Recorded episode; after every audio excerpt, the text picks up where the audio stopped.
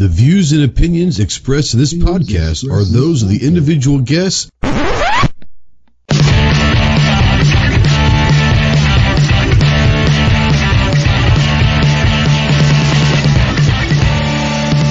If you're a sensitive snowflake that may get easily offended, then turn this off immediately. If you want to hear the real truth about the gun culture, then stick around. This is the Armed Citizen Podcast.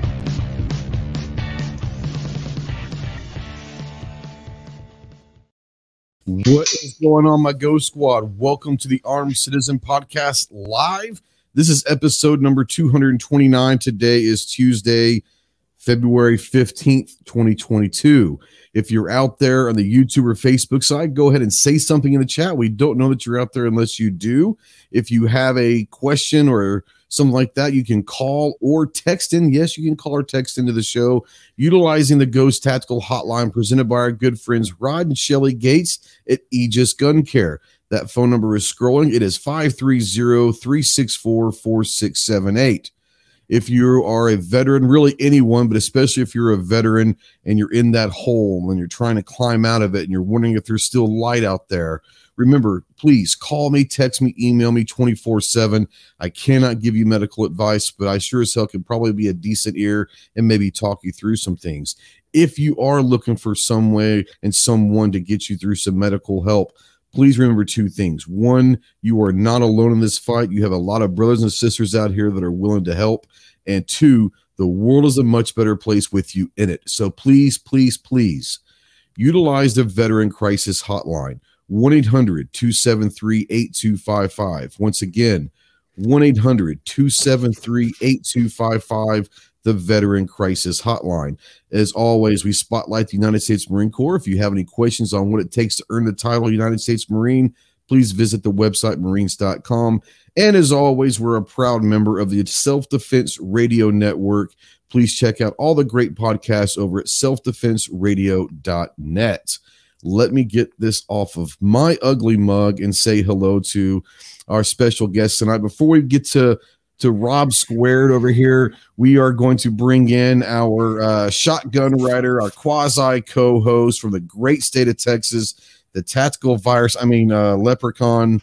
What's up, Clove? Hey, man. Yeah. How's it going, man? Uh, it's all good. Well, good. You are very talkative tonight. That's going to be wonderful. Uh, since you are riding shotgun, we, as most people know, we do a shotgun of the week. Clover, what is the shotgun of the week? Let's go with a Marlin Model 49. A model, a Marlin 49. Model 49. 49. Hmm. I don't know anything about that one. You want to talk two seconds about what the hell that is? Yeah, pump shotgun was never in the Marlin catalog back in the day. I don't remember when, early-ish 1900s, 20s or 30s maybe you were hmm. given that shotgun if you bought four shares of Marlin stock at $25 per share. Well, I'll be. Damn. I may or may not have one of those.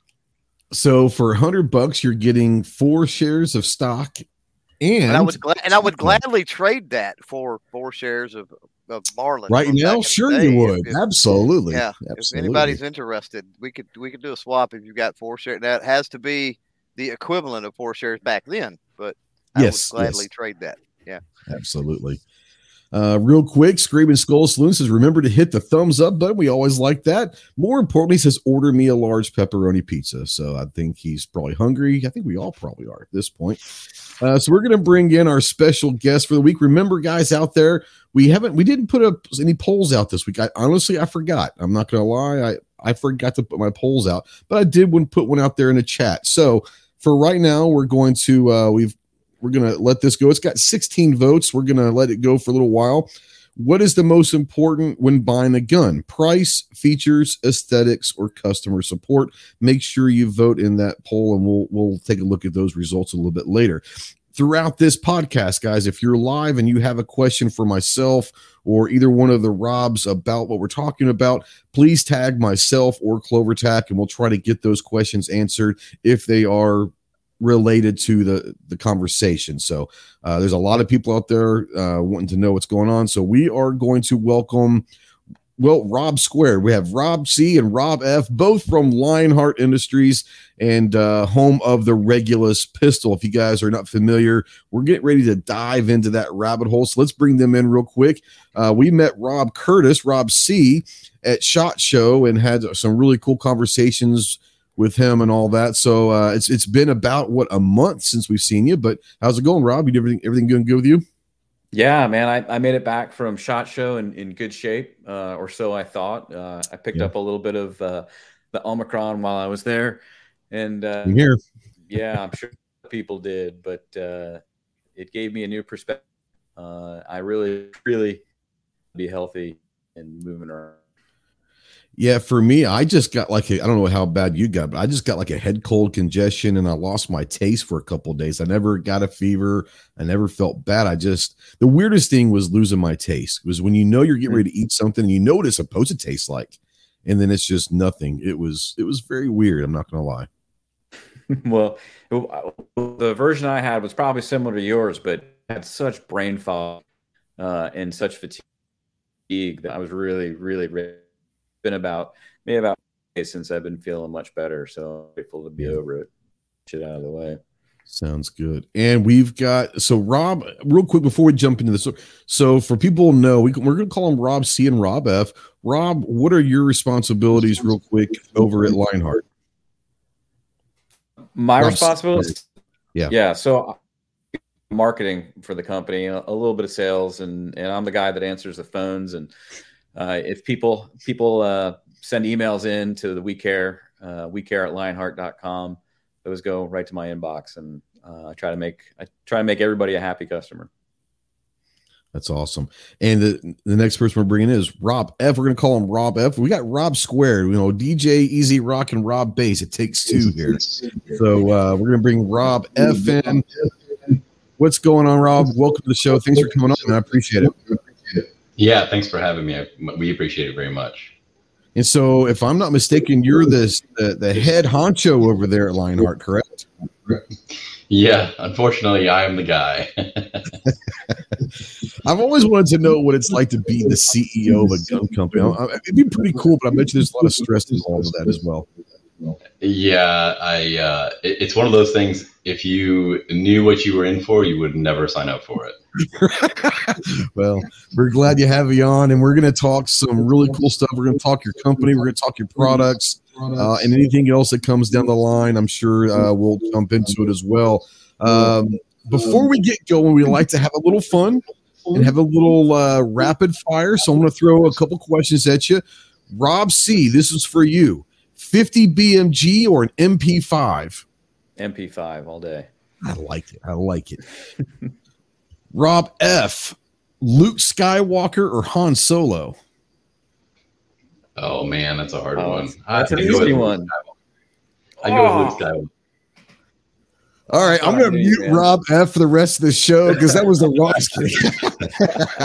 I've always been a Han guy because he's a smart ass. No one expects anything from him. He gets Princess Leia, so I mean, let's just go with that.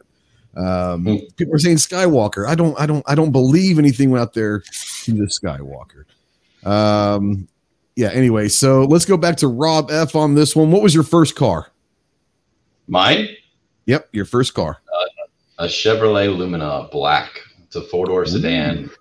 Yeah, there's right. there's absolutely nothing special about that car. hey, it was a car. That's what's special about it, right? You know, it was, and I made the most of it. I'm a big car guy, so I took that car and I tinted the front headlights yellow. Probably the most tacky thing you could do, but as a 16 year old, it sounded cool. 5% tint on the windows, and then I removed the entire rear seat and built an eight cubic foot subwoofer box with interchangeable ports. So I can both compete in SPL competitions, but I could also change out the port, retune it for music, some musicality, so I could drive down the street and listen to it. And uh, my friends would always tell me they knew I was coming because they could hear me a block away. I was, I literally was that guy. That's awesome. Uh, Gizzard Gary out there says he had a 2000 Lumina a while back, so he knows what you're oh. talking about. There you go. And mine had manual windows and manual door locks. You got to I, the, the, your manual air conditioner, man. That's how the air conditioner used to roll. You know. Yeah, I think that's the last car they ever made with manual windows, and I got it. So maybe it's special there's something special about that car. Let's, there's something special about that car. Uh, last question. We'll go to Curtis and say, "Is a hot dog a sandwich?" Hmm. This one's harder than the Han Solo one. it is. It is. I'm, I'm going to say it is. Can I say it's almost a sandwich? I guess you could. Sure. Sure. It's like That's- halfway to a sandwich.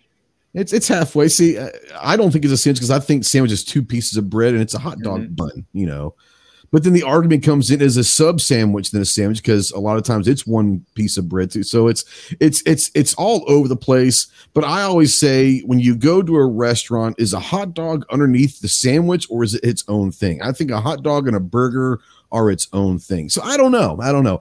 That's why we ask the tough questions around here Well, what? Well, a hamburger's got to be a sandwich then, because it has two pieces of bread. right? Right. So a hot dog is its own animal. I think I'm gonna I- I'm gonna I go with you on think that one. I, I think it's it's I- you know I don't know. Clover Clover Night we've we've been doing this for a lot of years and you know I would say it's about 60 40 60 lean towards not a sandwich but there's still a large contingency of people out there that think it's a sandwich. So we continue to ask the question. It's fun. So oh so Rob dropped out we'll see if he comes back in says device is not connected he must have uh pushed the button or might have lost he'll come back in we'll get him here in a second Probably tried to It's a- mute, hit the wrong button. Happens. he very he very well could have hit. Yep, I think he's back. Oh nope, not let me back in yet, but he'll come back. So we'll start with with Rob C. Um, and I want to kind of get first of all, let's start off by kind of your background because you've got an interesting background, a long background in the firearms industry, but kind of give people maybe your background and how that led to Lionheart. Well, um, my interest in guns sort of comes from uh, a military perspective. Uh, I worked for the Military Times for about 17 years uh, as a photojournalist, and then I started a blog while I was there called Gear Scout, uh, and that sort of led me to uh, an interest in all kinds of things. But the guns definitely were an interesting part of that thing. And when uh, I decided to leave that company and join Recoil. Uh, I ended up at Recoil for about five, five, six years as the executive editor. Um, and then once, once I left Recoil, I decided to cash in a little bit and see what it was like on the dark side. Um, after dealing with, uh, you know, dealing with that industry on one side, um, I felt like I had a pretty decent handle on things and could see if I could put some of my my skill set to use um, on the industry side, and that's when you know I talked to Rob. We spent about I don't know a month and a half talking about it before I, I decided to jump and go for it uh, and join Lionheart. I mean, it's a small company uh, doing some really really cool things in the industry. Um, it's kind of unheard of some of the things that we're doing, um, the way that we're working to make sure that our cut, you know, to make a an absolutely top quality product without cutting any corners at all um, and really looking out for everything you know I, I reviewed a lot of guns when i worked for for recoil um, and and the military times as well so i feel like i've got a pretty good handle on what people really expect out of guns um, and i'm trying to channel all of that you know that that inner c- cynicist into uh, you know a really top notch firearm and Absolutely. Uh, before we move on, a uh, quick shout out mandatory carry $3 super chat. Appreciate you guys. Uh, we do not ask, nor do we expect or ask for super chats. We don't do anything with that. But if you do know that all the money generated through super chats, we send that money to send care packages overseas to our troops downrange. So uh, thank you for that. Mandatory carry. I appreciate you every week, bro. Uh, thank you for supporting our our troops overseas. I appreciate it. Um, and, and, and Rob C. We'll go back to Rob. Uh, you know, when we first met and we were outside, actually, we, we met inside, talked a while, and we happened to run each other outside, and we talked for a lot more. And when you've told me about the recoil and all that, that was really interesting because I don't know many people that are involved in the corporate side of of firearms that have that long and extensive background of it's still media, but especially like a print media um going back. And, and that's that's got to give you guys some advantages of at least knowing the media side of how it works. So that that was pretty cool. And recoils recoil still recoil so that's pretty awesome Yeah, uh, it was. It, you know, Recoil is a great publication. Uh, it's run by some really top-notch people. Um, they take you know take no prisoners in any of the reviews, um, and right. it it's really um, really a you know on a mission to make sure that people if they're going to spend money on a gun, they're going to get what they expect to get out of it, and Yep. you know you don't always get that uh, with a gun, and, and we're there to try to hold people's feet to the fire. I, I was there to, to do that, and now moving forward, you know, with Lionheart, uh, I I carry those same expectations forward, uh, and you know, having having a professional gun reviewer on your staff is probably not the easiest thing, um, as Rob can probably attest to. Um, I'm probably pickier as I'm at least as picky as our But that's most a good picky thing. customer, if not more so. Yeah, I think that's actually, and- and you might, and you and Rob, I'm sure, have interesting conversations. But having that gun reviewer and all of that, especially one that has um, holding companies' feet to the fire, I think that that probably helps in what you guys are doing because you know what you're looking for out of a firearm and what people seem to be looking for out of a firearm. And if you're able to implement that into your own, that's probably going to be a thing that works out for you guys for sure. Let's hope. Let's so. go to yeah, let's hope so. Uh, let's go to Rob F. Let's go to the CEO. Um, and I want to kind of get your story because I don't know, I don't know how old you are, but you definitely look younger than any of us that are in this room. So I want to know maybe your background in firearms and how the hell did you get to decide to purchase and grow a firearms company? Because that's fascinating to me. I think you're you are you're muted, I think. Robbie, 'cause I don't know if you're muted or not, but I can't hear a word you're saying. Uh oh. No, you're still. Glitch. Let me uh, go down to that camera mic button down below and see if it's hooked up to your audio somehow. Yeah, Nothing. glitched when he when he jumped. Maybe It might yell have, so go ahead and leave and then come back in. We'll see if it may it might have glitched when you jumped out. Let's see if it comes back in here in a second. Um, but yeah, it'd be interesting to, to know because once again, we were talking earlier, Rob, and I, I would I say that I would love to own my own gun company, but I really don't know if I would. I really don't know if I would. Like I said, that's it's got to be stress, um, especially with the design, the ideas, and you can only do so much with guns. So coming up with something original has got to be pretty Mhm. tough too sometimes. Well, it's it's a hell of a lot of fun, um, and that that's the, exactly what you're talking about is coming up with something original and really challenging ourselves to look at you know where the industry is going, um, to sort of look at what we've got now in our hands and then decide where we want to be. That's a, that is actually a lot of fun. We have some really great conversations, um, you know, in our staff meetings about where we want to take the company and what products we want to put out. So we're bringing Rob in. I hear I hear Rob. So it sounds like we got audio back. So Rob, once again, I don't know if you heard me, but kind of give maybe the audience a background and your background in firearms, and then the whole decision making process of getting involved with Lionheart and now having your own firearm company. Well, yeah, I'd love to tell that story. It's a it's a fairly long story, so I'm going to try to just hit the highlights. Yeah. Um. So I always wanted to be an engineer. I've been taking things apart since I was probably old enough to handle a screwdriver. I take apart little small engines, and I remember putting one back together with no gaskets, and I was able to get it running. Just a little weed eater engine. It was spurting gas out the side like an arterial bleed, but it uh, it freaking ran. I was so happy. I never did anything with it. I was gonna make a little go ped, but I never did. Uh, story of my life. I have lots of unfinished projects. I think we're all. whoop, I think Oh. we're all like that. that was a great way to end it. Um, so mandatory carry real quick before Rob jumps in. I'll ask you, Rob, manufacturing or design? Uh, which I, I, I uh, maybe he's asking which one you like better from the business side of it. Well, I guess you know we're we're doing both at, at the moment. Um, we have, I mean, we've got engineers that are, you know, that are working on on the guns with us. Um, design is way more fun.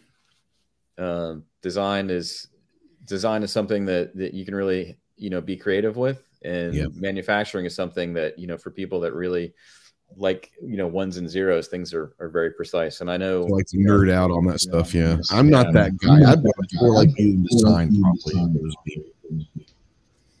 I think we got Rob back. Can you hear me? Okay. Yeah, I can hear you. I'm, I'm using a different browser, so let's see if this Oh, okay. better.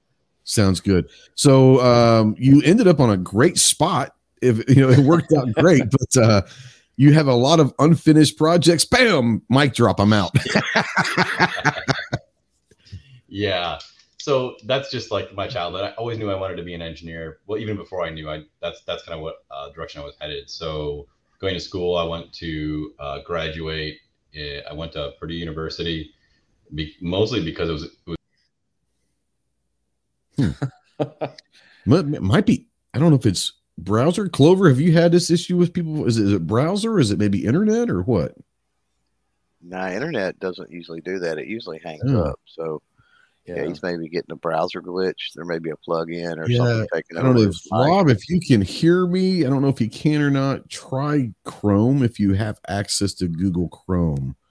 I, can don't know. That's him. the one that I use, and I've never had an issue. So that might it might be uh Safari. I think he said he's on a Mac. So Safari, I don't know. Um Firefox. I know some people use Firefox and have an issue, but I Now, don't know. Gizzard's out there. Gizzard's the Mac guy as far as That's that true. end of it. So maybe Well, he's, got he's on a some- he's on a PC. I'm on I'm on a Mac, but he's, Oh, he's okay. using his, Okay. his computer in, in the office, and that's a that's a PC. So, uh, and we use it for our we use it all the time for our meetings. So I'm not sure what's going on. It might be something to do with the software.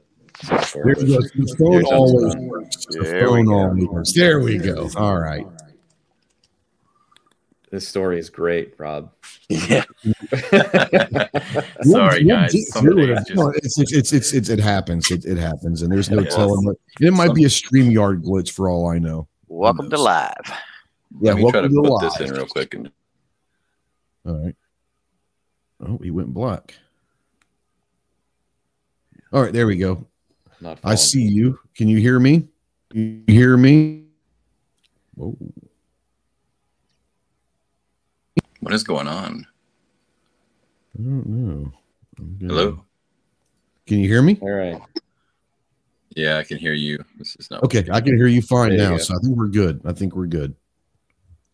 Yeah, for being a technical guy, I sure am. I'm sure I'm being tested. Well, we'll uh we'll get through it. We'll get Forged through it. in So, fire. You know, it happens. That's there right. you go. That's right. So, um, back to the story. So I went to Purdue mostly because it was easy to get into. I was not. I was never the guy who had the, the best grades, but I knew what I wanted to do, and I knew if I got into the school that I could that I could succeed really well um, because I'm I'm so driven. So I went to school, graduated with an electrical engineering, degree, and then took a job in Florida because it was way too cold in the Midwest. So moved to Florida, took a job for a government contractor. They actually did originally did like uh, like uh, bullet loaders. So they load like um, uh, like 20 millimeter rounds into aircrafts, and they built a machine that would load those into the aircrafts. They moved away from that, and then we started doing fuel automation systems. So I was the engineer, like embedded engineer that does all the firmware and hardware to control um, pumping fuel into like jets. Uh, the accountings, the accounting for the fuel being pumped into jets, and then it got billed back to each base, whoever whoever whoever uh, the plane belonged to. So we did that. I did that for a few years. I met my wife, and then moved to Atlanta, and uh, we started. Or I took a job working as again for another defense company called Meggitt. um, Meggitt Training Systems. It was actually FATS at the time. It was Firearms Training Okay. Systems. And it became Meggitt, and I was really drawn to it because it, I mean it was firearms simulators. That seemed really cool to me. Yeah. Yeah, it's pretty cool. So how do you go from there to running Lionheart? I mean, that's Yeah. gotta be interesting that's gotta be an interesting transition, right? Yeah, so just uh, I mean, I guess I've always been an entrepreneur, never realized it. So I I really didn't like the corporate world, just being stuck in a cubicle and looking around, seeing guys that were 30 years my senior, and realizing I was going to be them. I was going to be that guy sitting in the cubicle making just an inflation adjusted same wage, really, because we were getting three percent raises a year if if we got them at all. So and I, I made decent money. Don't get me wrong. I, I mean, I couldn't complain. I lived a solid middle class life, but Right. um, I, I just really I just aspire for more in everything I do. So I just started doing some side hustle. I just started contracting or consulting for electrical engineering, and I got uh, I use like freelance. Uh, e- I was thinking it was elance.com. Um, Freelancing website. Put my put my profile up there, my background, and got hired to do some or bid on some jobs. That I ended up designing circuit boards. I I think I averaged five dollars an hour by the time I finished that project because I underbid so low. yeah. So Yeah. you know, like any other business, that was learning curve. Um, I ended up getting a really big customer to design self checkout kiosks, and he came to my house. I was working at my home office while working my day job, and asked me, "Hey, could you could you um, put this kiosk we had made in a CAD?" And I was like, "Yeah, sure." He said, "Have you have you ever done sheet metal work?" And I said, "No." I said I said a little bit, but it was a it was a white lie. I hadn't done any, but I was so hungry for the business that I I told him I had done some, and he said, I asked him later. I said, "Why did you hire me instead of the other seven guys you interviewed?" And he said, "Because you were the you wanted it the most." Uh, I guess I convinced him just through I sold him essentially. So I did that for a while until I got so busy with so many hours that I was actually able to quit my day job. Now, keep in mind, I was working. Uh, this is no exaggeration. At least twenty hour days. So I would go do my day job for eight hours. I'd come home. I'd eat dinner. I'd go to the home office. I'd you know I'd kiss my wife and go to the at the time my girlfriend go to the home office and then sit there until basically the sun came up. If I went to bed before the sun came up, I was usually pretty happy. If I went to bed after the sun came up, I was really, really not happy. So Wow. I'd get a couple hours of sleep and then go to work, drink a couple Red Bulls, and uh, on my way into the office, and then proceed to do my best to stay awake all day and be somewhat productive, albeit I was not that productive as you can imagine.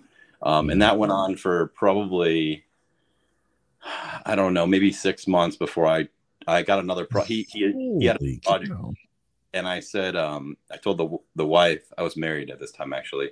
I told the wife that uh, I couldn't do both. There were just too many. The, the numbers just didn't add up. There were not enough hours in the day to both do my day job and that. And I had been recently called into my boss's office and essentially reprimanded for not being pr- productive, as productive as I had been. So I was like, now's the time. I wanted to leave on a good foot. I didn't want to leave any burn bridges because Right. that's, that's not who I am. So, yeah, so I put in my notice, and those two weeks were excruciating because I just saw the work stacking up. Anyway, quit that. Um, I'm gonna try to jump ahead now because that that's kind of instrumental. People want to know like how do you go from working for somebody to to quitting, you know, and doing your own thing. That's pretty instrumental to to how we got here. So from there, um, I I just wanted to design my own products. I'm designing products for other people, and I see I, I just wanted to do my own thing. I've been designing products like little gadgets. Like I designed a boost control for boost controller for a turbo car I'd built. All kinds of little things that never made it to market. They go on the shelf and be unfinished forever. They live on their they live their life on the shelf. So um, I designed. That's what I designed the Exotac Nano Striker. So little known fact, maybe I don't know. Um, I also own Exotac, uh, so we're a premier survival uh, manufacturer. So Really? we manufacture, yeah, we manufacture fire, all kinds of fire starting goods. We've started to get into more EDC and just That's general purpose. Yeah, so I just started. I designed that through a friend. He was working for, or he he had he had gotten laid off, and he started an outdoor store. And I saw what was on the market. I'm like, they were just plastic handles with a rod pressed in them, and they they were they were just junk f straight from China. There was just nothing exciting. Even the ones that were like uh, well made were a wood handle somebody had turned on a lathe, and they and they were beautiful, but they were really expensive. And then they put a rod in it. Um, the state of the art at the time was was n- not very advanced, and I just looked at that and said, "Hey, I think I can do better." Um, and, and I'm skipping parts of the story because it's just too long of a story. But I basically designed my own, and then um, had to create a website, and, and I bought. Um, my wife and I we had saved. We had, I think, literally, we had ten grand in the bank, and that was everything, including all the money I'd made um, consulting. You so threw everything in the game, huh? yeah, so I bought a thousand of each and just said, hey, if I could sell them in a year, it would just be extra money. It would be passive income, is what I. Those were literally the words I used. Uh, it ended up being far less than passive, but um, so every day I'd come home from work and I'd ship. So I'd go and ship all the orders. Then I'd go work on my computer. So now I had essentially I had. Uh, well, actually, that was going on for a little while while I was still working, but um, so I had three jobs at one point. So anyway, jump. So that was Exotac. So I built. Well, you were the shipping director as well. That that that's a job in itself. I I know the the hassles of having to ship stuff sometimes. Yeah, and my wife had a full time job, so she wasn't able to really. I mean, she'd help me ship at home when I got Yeah. home, but I mean, she's working and she's stressed just like everybody else. So, um, yeah, so that jump ahead, I um, it's you know uh, that was in 2009 when I when I first sketched my my first products, which was a Nano Striker and the Ex- Exotac Match Cap. So we're 13 years later, and I still own Exotac. Matter of fact, what you see in the rear are photos I printed on canvas. I think like Oh, that's pretty cool. Ten maybe ten years ago. Oh, Um, wow. So that's there's uh that's the match caps on top. It's got uh some five five six rounds AR mag. Then the original match caps on the bottom, and then you've got the Nano Striker at the upper right and the Poly Striker at the lower left. So Nice. Yeah, so that company we just went through trade shows and that and that's where I met Rob. Actually, I met Rob at a, a Blade show, the biggest the biggest knife show in the world, which is right here in Atlanta. It was in Um, Atlanta. Yeah, I got a friend of mine that went there last year and said it was awesome. Yeah, you know, uh, Rob worked for Military Times, and I'd come across an article that was um, published about the top ten fire starters, and it had been published like like, I mean, at this this point it's 2012, so it had been published maybe six months or 12 months earlier. And I had emailed Rob, and he never got back to me, and I was kind of annoyed by that. I was like, why did he not get back to me? Now, did he tra- did he trash your stuff? Is that why you wanted to get a hold of him? no, I was I was upset that my fire starter was not in his magazine because it it had been Oh. around for like all of maybe two years, and you know, to me, being so naive at the time, I had no idea how the the cycle Why is that number one? Yeah, exactly. Yeah, so I mean, I didn't I didn't care if he if he dogged it. I just wanted a, a fair chance at you know being ranked and rated. That's all I've ever asked for is a fair chance. So when he he actually dropped by the booth, and the first time I'd ever talked to him meet him, and he's like, "Hey, I'm Rob Curtis." I'm like, "You're the mother, you know what, who won't answer my freaking email." Like, I had so many mixed emotions. It's like seeing a celebrity, but it was also like seeing like a, a your bully from school or whatever, right? Like you're just like, Right. I don't know if I should if I want to kiss you, if I want to punch you. So um, I'm, I'm glad you chose one of those. I- I'm glad you chose one that you did. I'm not No going one to say which one it The right was. Yeah, it chose the right way, regardless. it went. It, it went pretty well after that. yeah. So Rob, I just asked Rob. I I realized I knew nothing about media, print, uh, uh, marketing. Adver- I know nothing about any of that at the time. So I asked Rob. I said, uh, I think I asked him like, how would I learn? He's like, just ask people. People, um, just ask questions. And I so then I asked him, hey, will you? Um, my wife and I are going to go to dinner. Can we take you to dinner? And can I pick your brain? Dinner's on me. And he's like, yeah, no Free problem. food. yeah. So we went to Cheesecake Factory. Uh, that that meeting resulted in me meeting uh, Denny Inc., which is a which is a pretty well uh, re- renowned PR firm out in uh, where are they? Jackson. Jackson. Jackson, Wyoming. So they they do PR, or they did at the time. I haven't checked in with for like Arcteryx, I think Salomon, uh, a bunch of really big outdoor brands, and then here was my brand, which nobody really knew of, and we were able to to work a deal where I could afford their monthly retainers somehow, and uh, they got us published with with their help. We got published in like Backpacker, Outside Magazine, just a bunch of great magazines. This is before social media was anything or even existed, so that was the only outlet you really had. Yeah. yeah so that anyway let's skip. So all those years i went from i was first importing the products because nobody would make them in the usa finally i had no choice but to learn um, i couldn't find anybody who could make them for an affordable price that i thought the market would bear.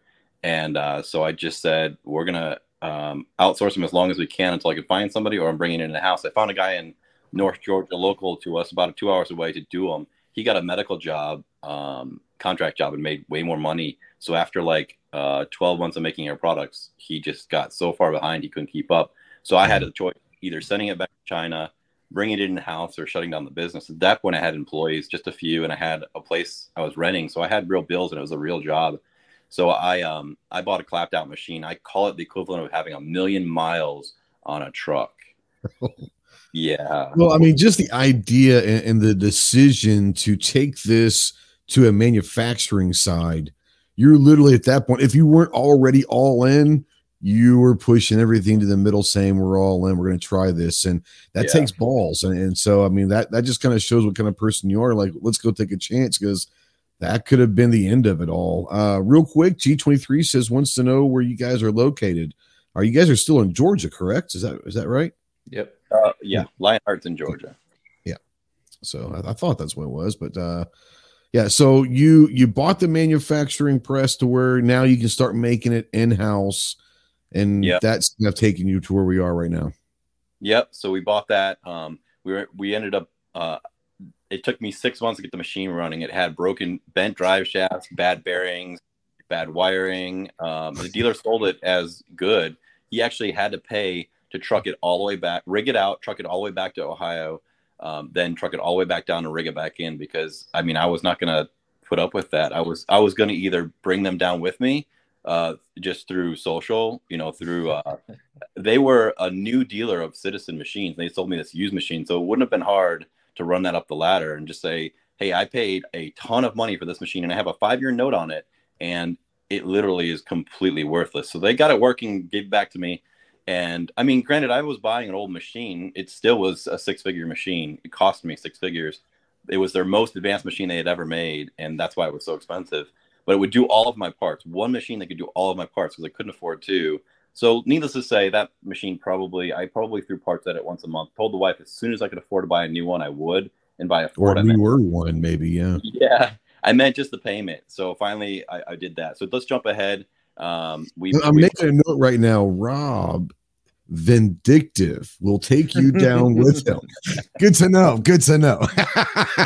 I mean, yeah, I'm I'm a real. No, you have guy. to be. It's it's it's it's dog eat dog, man. You had to do it. Yeah, I mean, I'm a really nice guy until you screw me, and then my then I'm then sure. I then that side comes out. But other than that, I'd I'd do anything for my friends. I'd I yeah, I'd do anything. I'm the same way.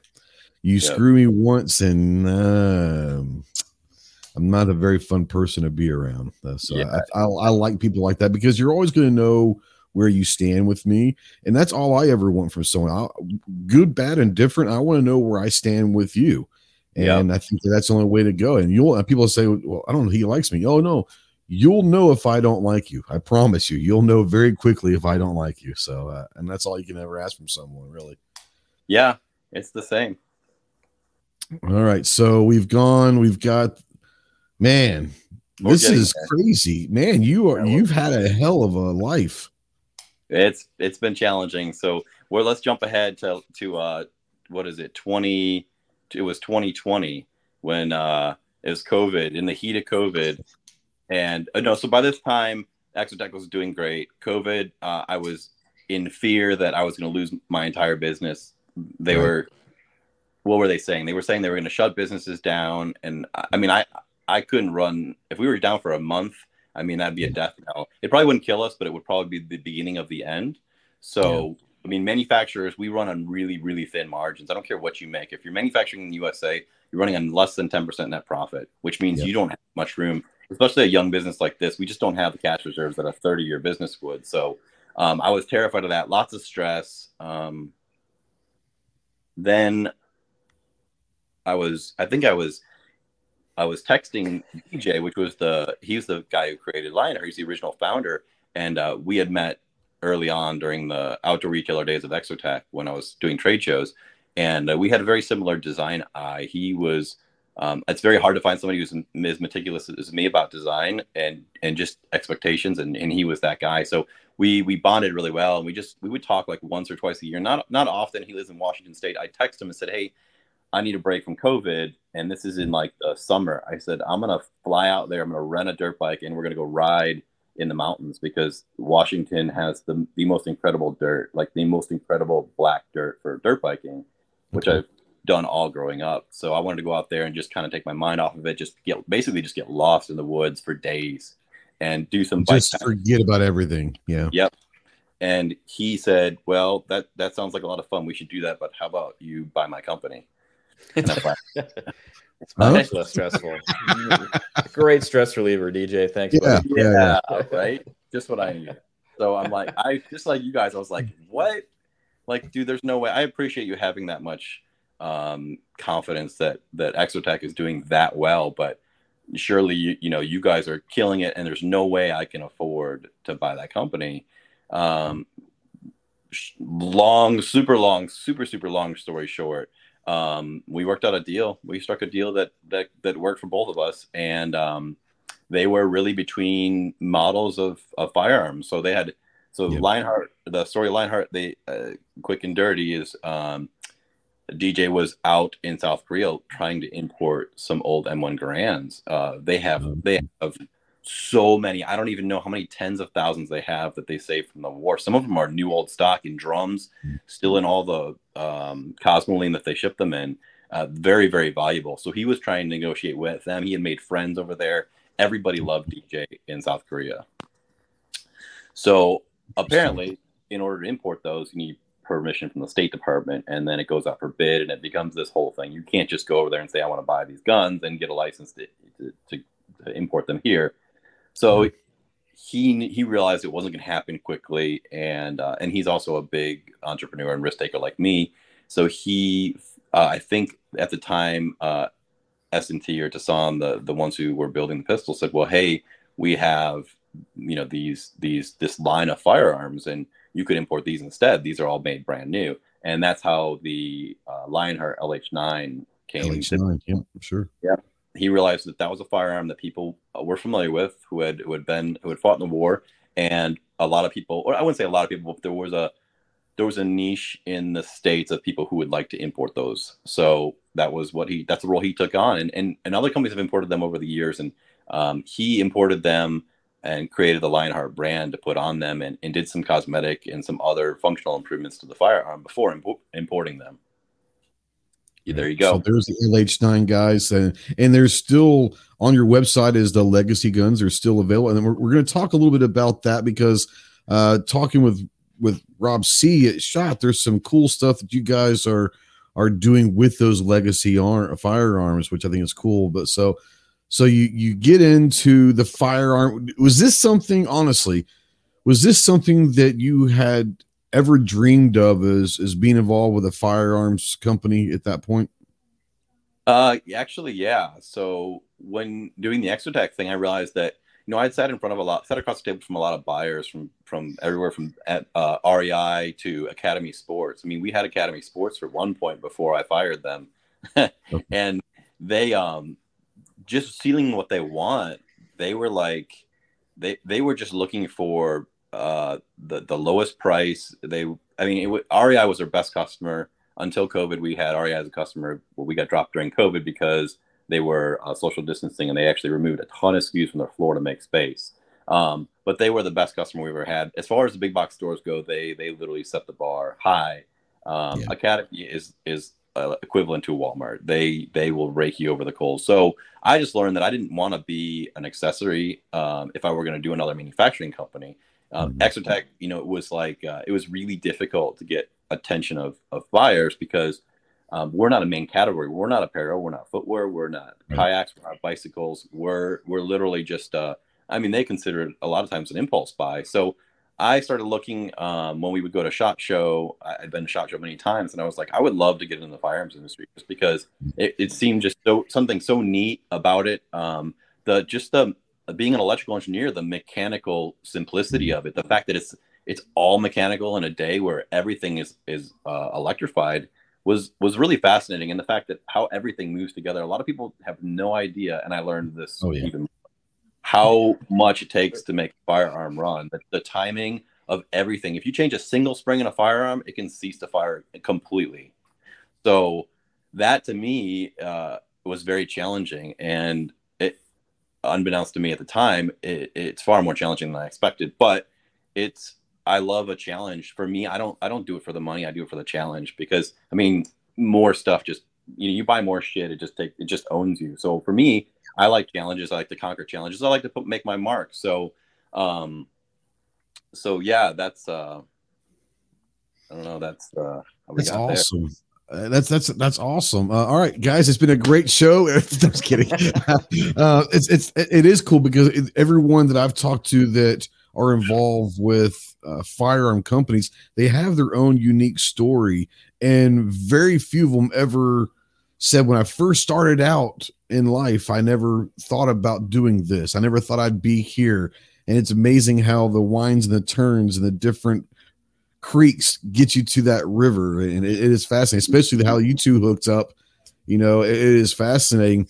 Um, i know you were talking about the lh9 before we get into the regulus which i love the uh, i want to get into that for sure but talking with rob c at shot show um, one of the things that came up was kind of the old i don't want to say the old but the i guess you guys call them what the the legacy products mm-hmm. and they're still available. But there are there is a caveat to some of the legacy items that uh, are out there, and I thought that was really cool because a lot of companies don't honor and don't try to work with firearm owners of previous regimes, if you will. They, they try to set themselves apart and rebrand or whatever.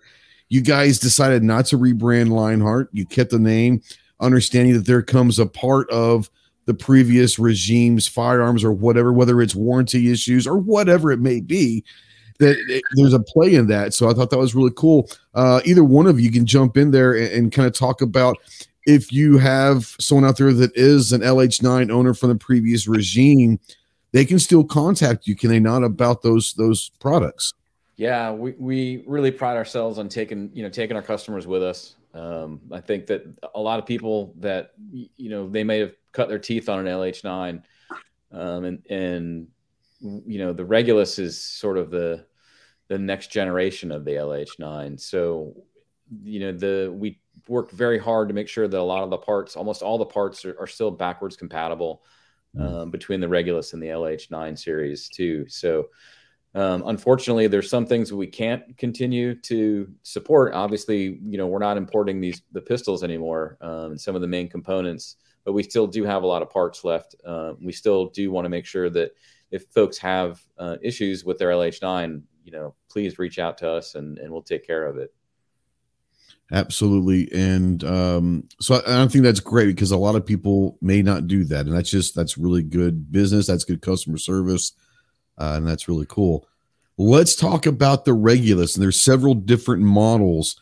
Uh, I want to be putting up sharing the screens, and I'm going to let both Robs you kind of decide which one wants to talk about certain things, but talk about the background of the Regulus, the design of it, the the whole idea of where the Regulus came from.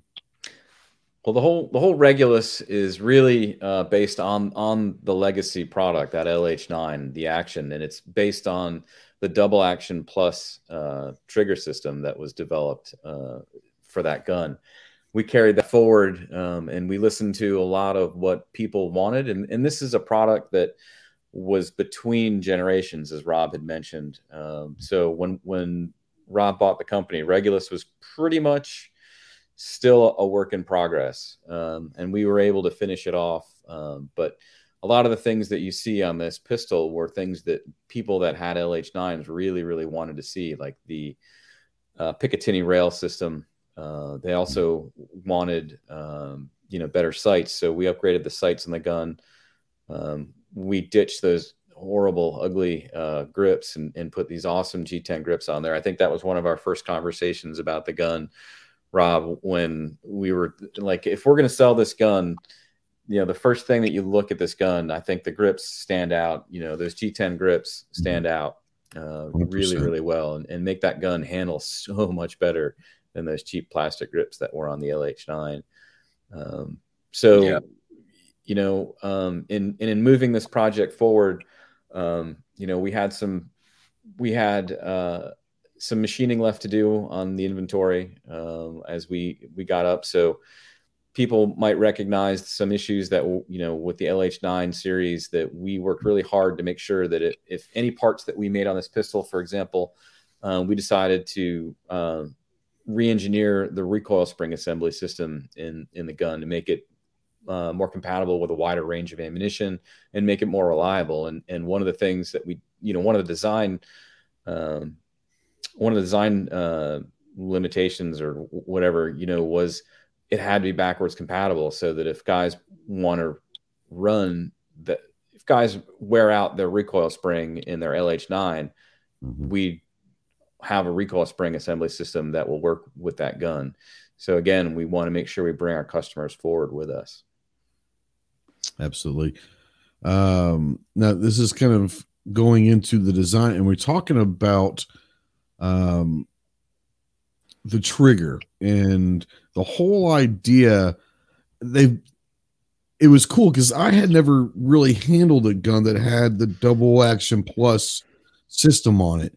And I know this is a big part of the design, but I think it's really awesome because this is going to be something that I think for people that want to carry this gun, maybe people that aren't comfortable typically carrying one in the chamber or not even carrying at all because of safety issues or they, they don't they don't feel right doing it, this could bring a whole new revolution to the, the carrying. And I know it's probably not why it was designed, but I think it's definitely something that could be talked about. But the, the the whole double action plus trigger system I think is fascinating with this gun. Uh, do you guys want to go into some technical sides of of what exactly is the double action Sure. plus trigger? Yeah, so the double action plus trigger, uh, basically, if guys know what an uh, uh, an HK lem trigger is, it's something sort of similar to that. Um, it's the way I describe it is a manual lem, uh, and uh, if you take the gun, which I happen to have right here, Yep. uh, and I'm going to go ahead and make sure this thing is safe and there's no ammunition in it, so we're good. No source of ammunition.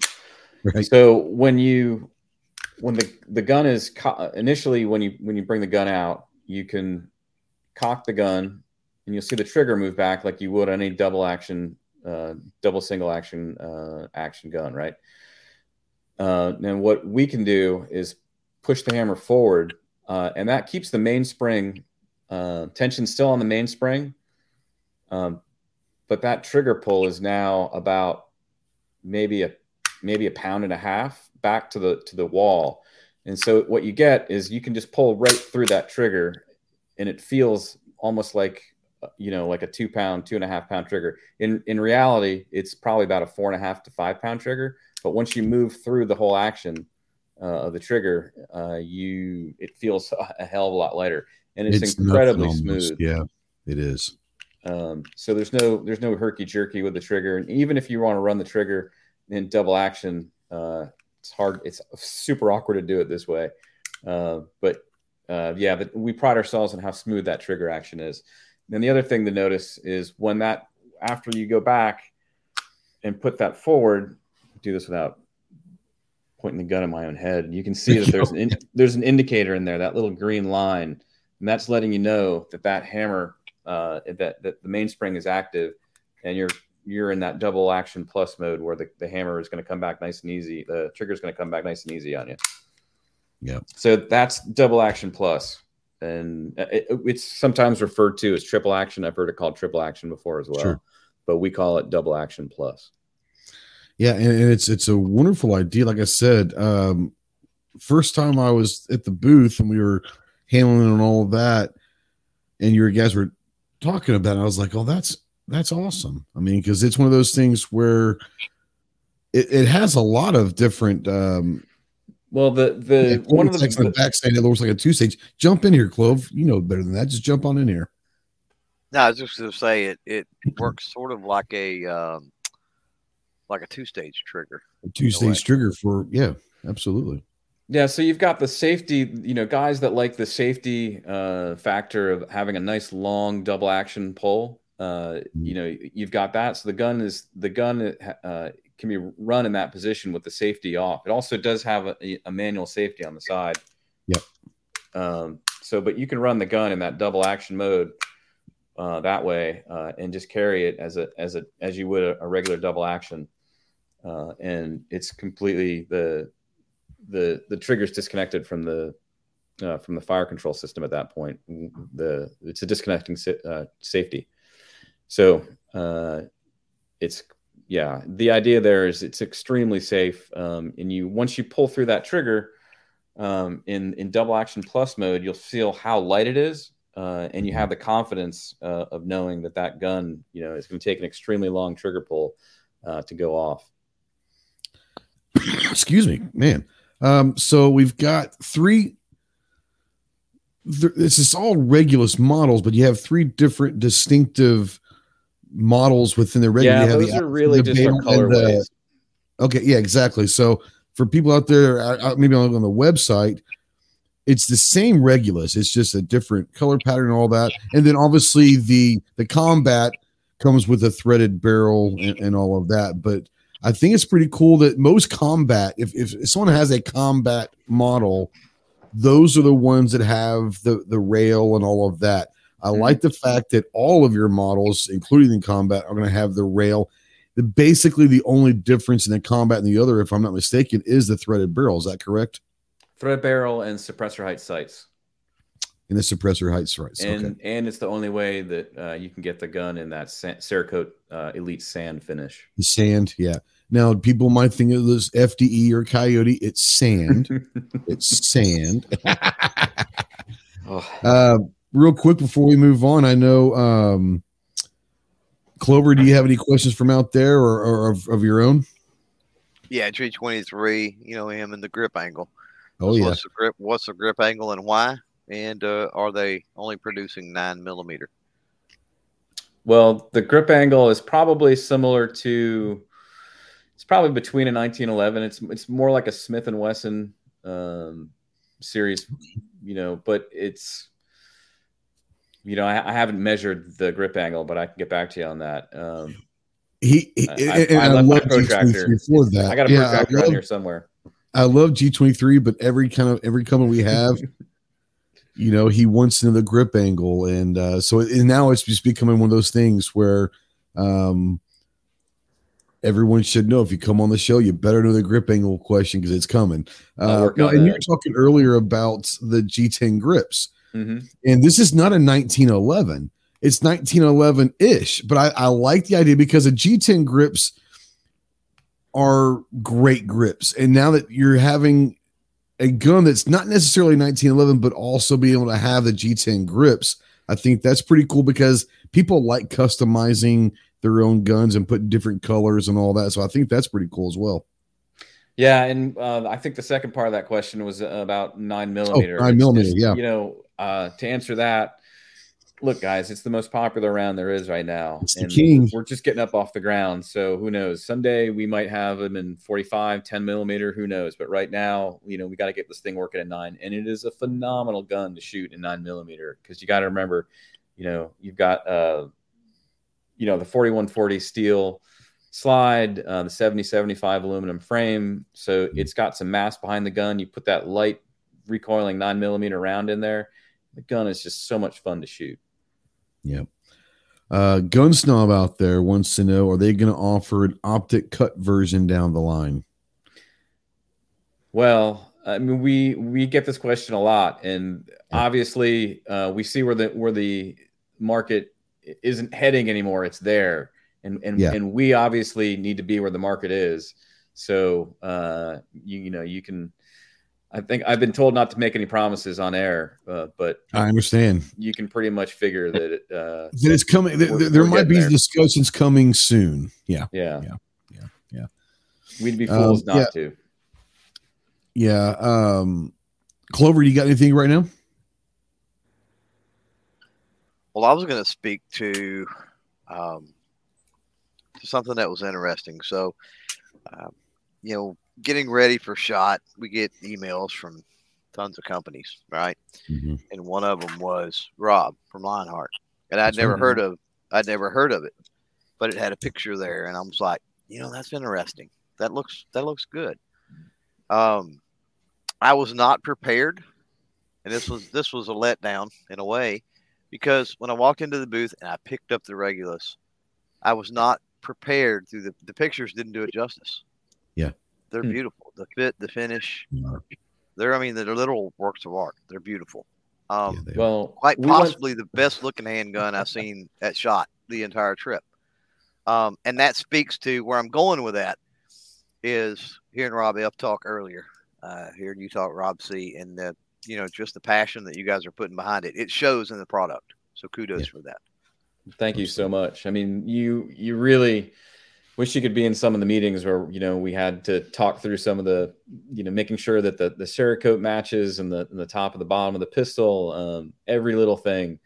You know uh, rob is a great great eye uh, you know for packaging and making sure that people you know get uh, that, their the customer experience matches uh, you know the matches what we want them to have honestly. You know it's matches their expectations so sorry, a little bit of the brain freeze is still coming on, the, the brain fog from COVID. But um, you know, uh, you know, choosing the colors that we did was really it was really something fun to, to go through. Rob chose this color. Um, I think it was it was it's the it's the bronze pistol. We call it the reveal. That's the model that we use it on.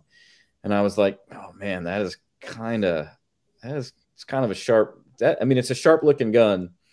Um, but I was concerned that it might be too good looking.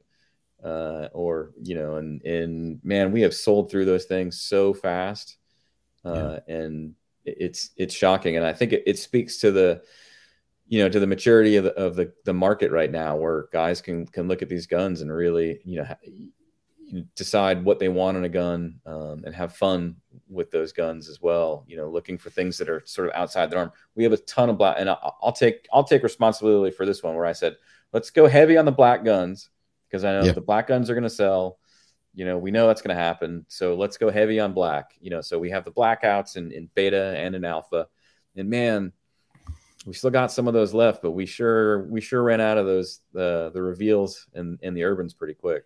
Well, interestingly, we talk about that unknown user out there wants to know. He says he got here late. Has the Regulus blackout been shipped yet? Will distributors be sending them to shop soon?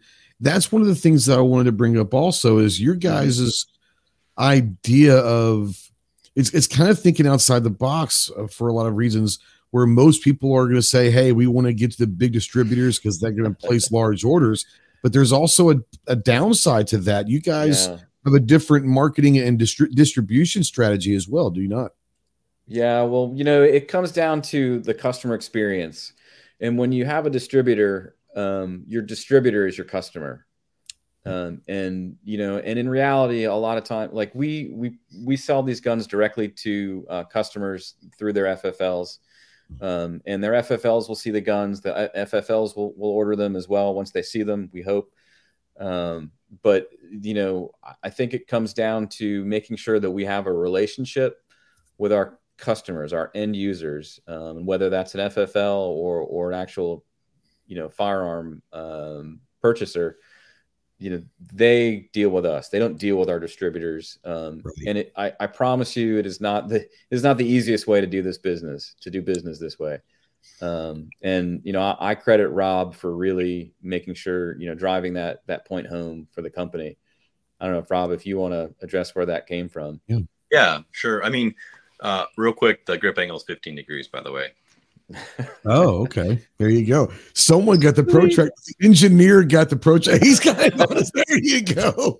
He's got it. I love it. That's the, that's the best I've ever seen because it's right there. And he said, "I got this." Yeah, That's what you get. That's what you get with Lionheart. We're, we're, Yeah, we're That's right. there We're right you. there with you. We got the answer before you know it. I love it. Love it. Um, so as far as that goes, you know, I, I, I was blessed with Exotac. I, I talk about, and I don't want to belittle Exotac because it's obviously it's my baby. It's what got me here, and, and I love it. But it's was training wheels for me. It was it taught me how to run a business, how to hire employees, how to deal with customers, how to what kind of customers did you want? Like just because a customer is willing to write a big check to you, do you really want that customer, right? Are you making?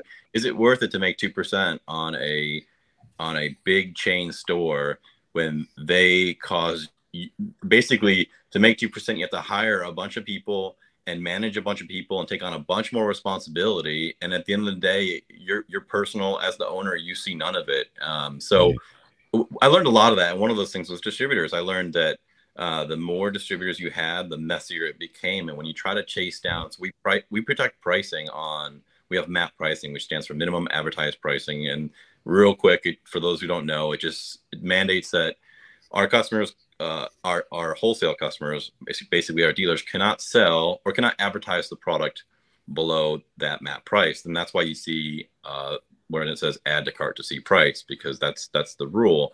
Now we can't tell them what to actually sell it for so after that they can sell it for whatever they want. But there's a really good reason for that. And and the reason is is really uh, amazon. You can get somebody who starts a, an amazon uh, business third party seller they buy a bunch of Exotac products and they, they sell them for for 20% of their cost and then you've got uh, another guy and these are both mom and pops who who just put down seven thousand dollars of rent on a on a brick and mortar store a month. He's got a bunch of employees and he can't live on 20% he needs to live on way more than that. Uh, this is gross. So um, that's why we do it because the, the dealers you actually want as a business are the guys who have the beautiful stores and the great staff and that takes money to have those, those people there to answer your questions. They if they're intelligent they're paid well and they're paid well out of the proceeds from the products that you buy. So i just learned that we needed to keep our distrib- distribution network tight as tight as possible. And even then when we'd have map pricing violations we'd have to go through a distributor to find out who that customer was and sometimes they would list under different DBAs doing business as like essentially fictitious names. Um, so it, it was just this bullshit like just you're going around in circles trying to figure out who this dealer is.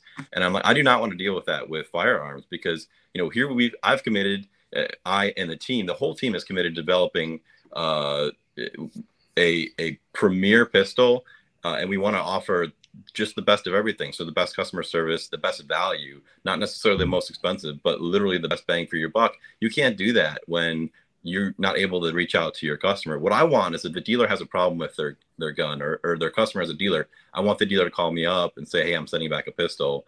Uh, you'll have it tomorrow or the next day, two day or whatever." Um, but I want that direct line of communication. I don't want to talk to a dealer, and I and I'd still be willing to, of course, but I want to have that relationship with the dealer so they know me by first name and they know that if there's a problem, I'm gonna take care of it. Like if I if I go through a distributor distributor, I also can't control who my customers are. So if you get some shop right. and there's just a bunch of assholes running the shop, we've all been in those gun stores. We've mm-hmm. all been in them. Um, they're gonna make the brand look bad. They're gonna tell the customer that it's it's an ammo problem because that's what that's what they'll tell you. That's what a lot of these guys will tell you that you know you're using the wrong ammo and and really it's a gun problem. Um, and, and it can be either, but we want to have that relationship. So that's why early on we decided that um, aside from if we had any overstock, uh, which it doesn't look like we'll ever have, but if we had any overstock or overruns of production pistols, uh, we might sell a small percentage of them to distributors. But um, I, I, the more, you know, obviously, the more we get into this, the more I realize that that's just that's just not really the road we want to take. So that's the long answer to distributors. Yeah, and, and I love that because I think that when you create that let's just call it a relationship because it, it, it, it may not be just a one gun thing. This might turn into years and years and years with a customer base.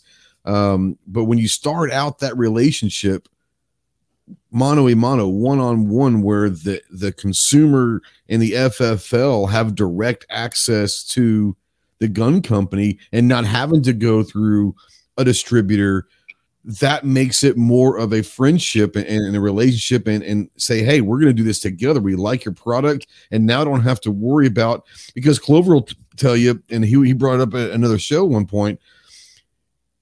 Depending on where you stand with that distributor, also that dictates if you get said product from the distributor. If you're low man on the, the totem pole with Sport South, even though Sport South has a thousand of these guns, that FFL may not get one. They might not get part of that allotment. Now, working directly with an FFL, if there's a if there's a person out here in the chat that wants to buy it, they can talk through FFL and they can get through you guys directly. And there's also a way to add to cart through the website, which is really interesting. And so I'm assuming you guys want to talk a little bit about that. Um, before we do, I got a couple questions I want to catch up. I know Clover might have some stuff as well.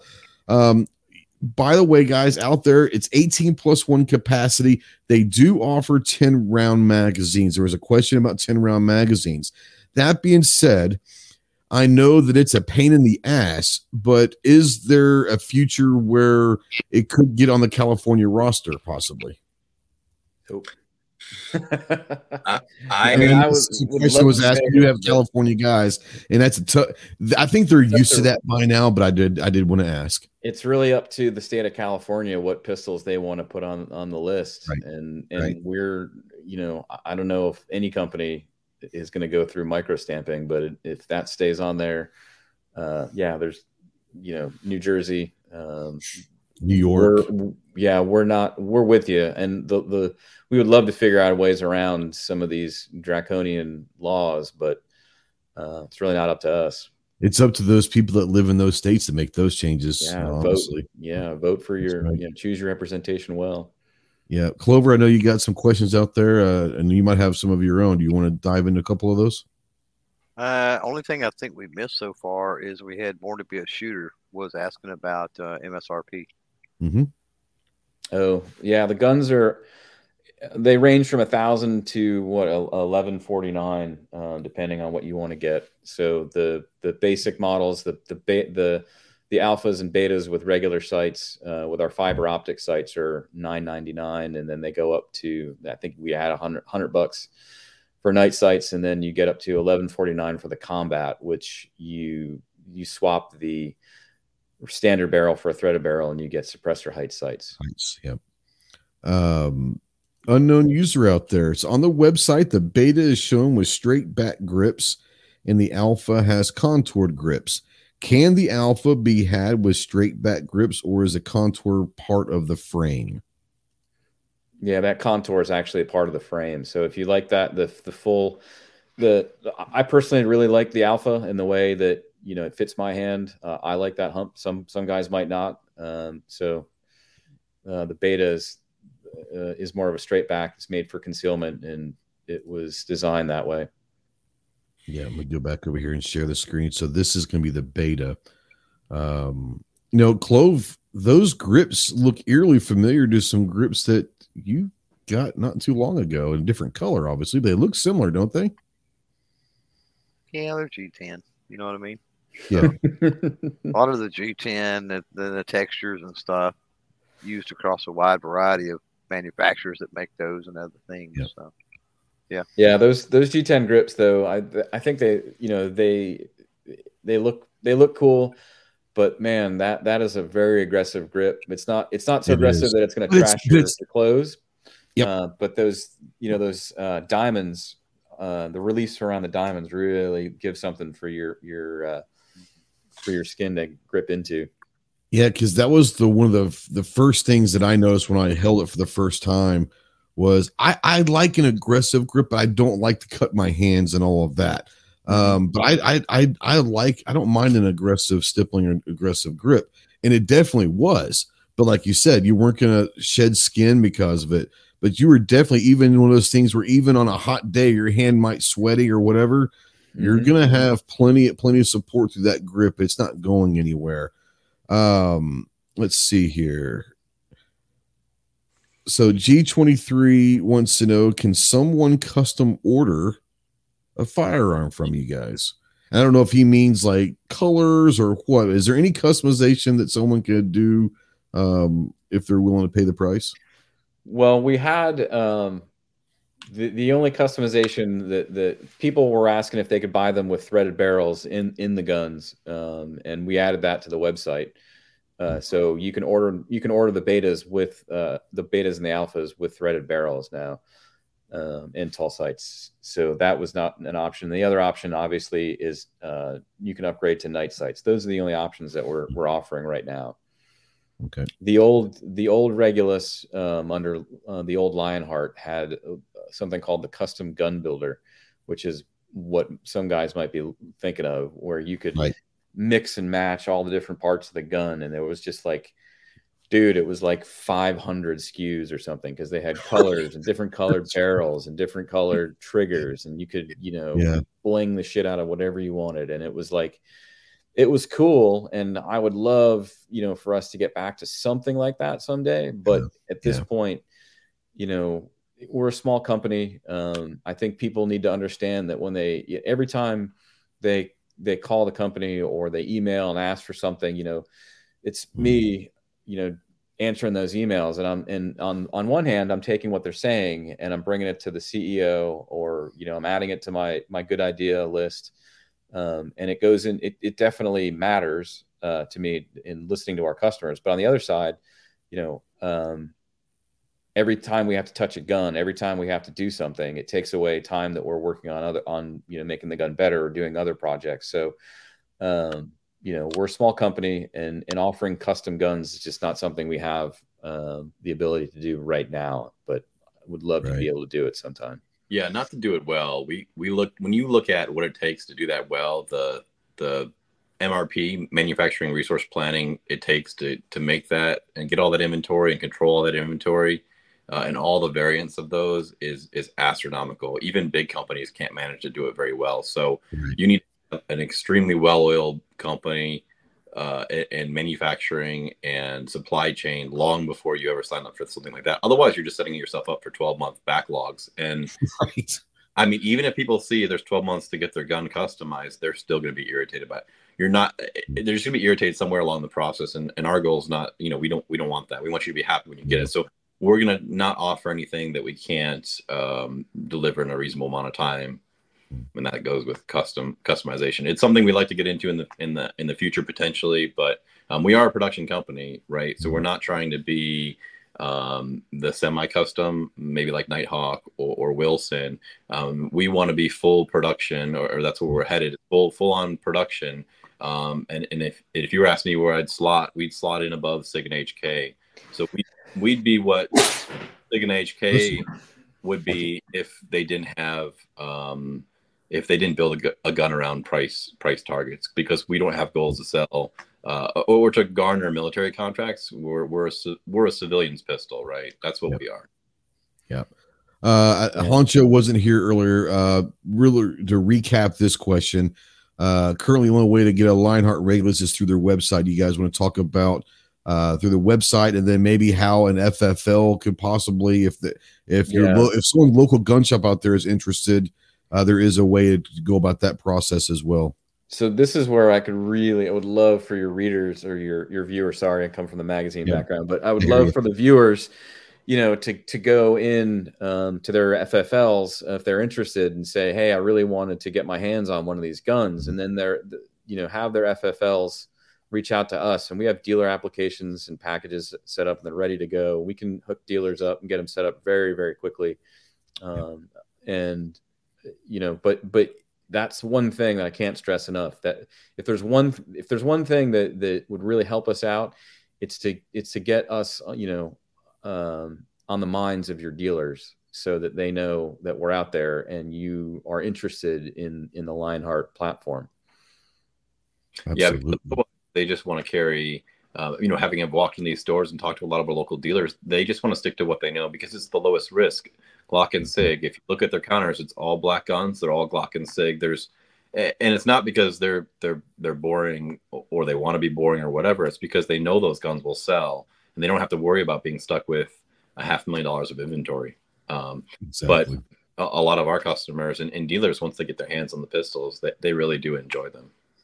Yeah, I was at my uh, LGS last week picking up uh, a gun and told him, I said, Hey, I don't, you know, I, I don't know if you're interested. I said, but there's a, a company that I think that probably would fit well with our market here. And because he sells a lot of the, the, the XDs, the Glocks, the Berettas, the HKs, the FNs. So it's kind of in that same uh, niche, if you will and um, so I don't know if he's contacted you or not. We'll talk off air about that, but uh, I, I definitely gave him uh, Rob's email. I know Clover's talked to several, and uh, Clover, you want to come in and talk about that, and maybe you had a question out there. I think. Yeah, I mean, I was going to bring that up. I, I walked away for a sec. When I come back in, it, it seemed like Rob C was addressing that, but we had a question out out there. Uh, roll call was asking about you know getting in touch with his boss at the shop. Now, just almost as soon as I got back from Shot Show, because quite a few of my local, uh, well, none of my local dealers went to Shot Show. Uh, it was one of those things. Worst Shot Show ever, right? Um, but so I approached them with you know some connections and contacts and things that I'd made, and one of them was Lionheart, and I said, hey, you guys need to need to call, you need to email, you need to check in with these guys uh, and see what they're about and, and what they have.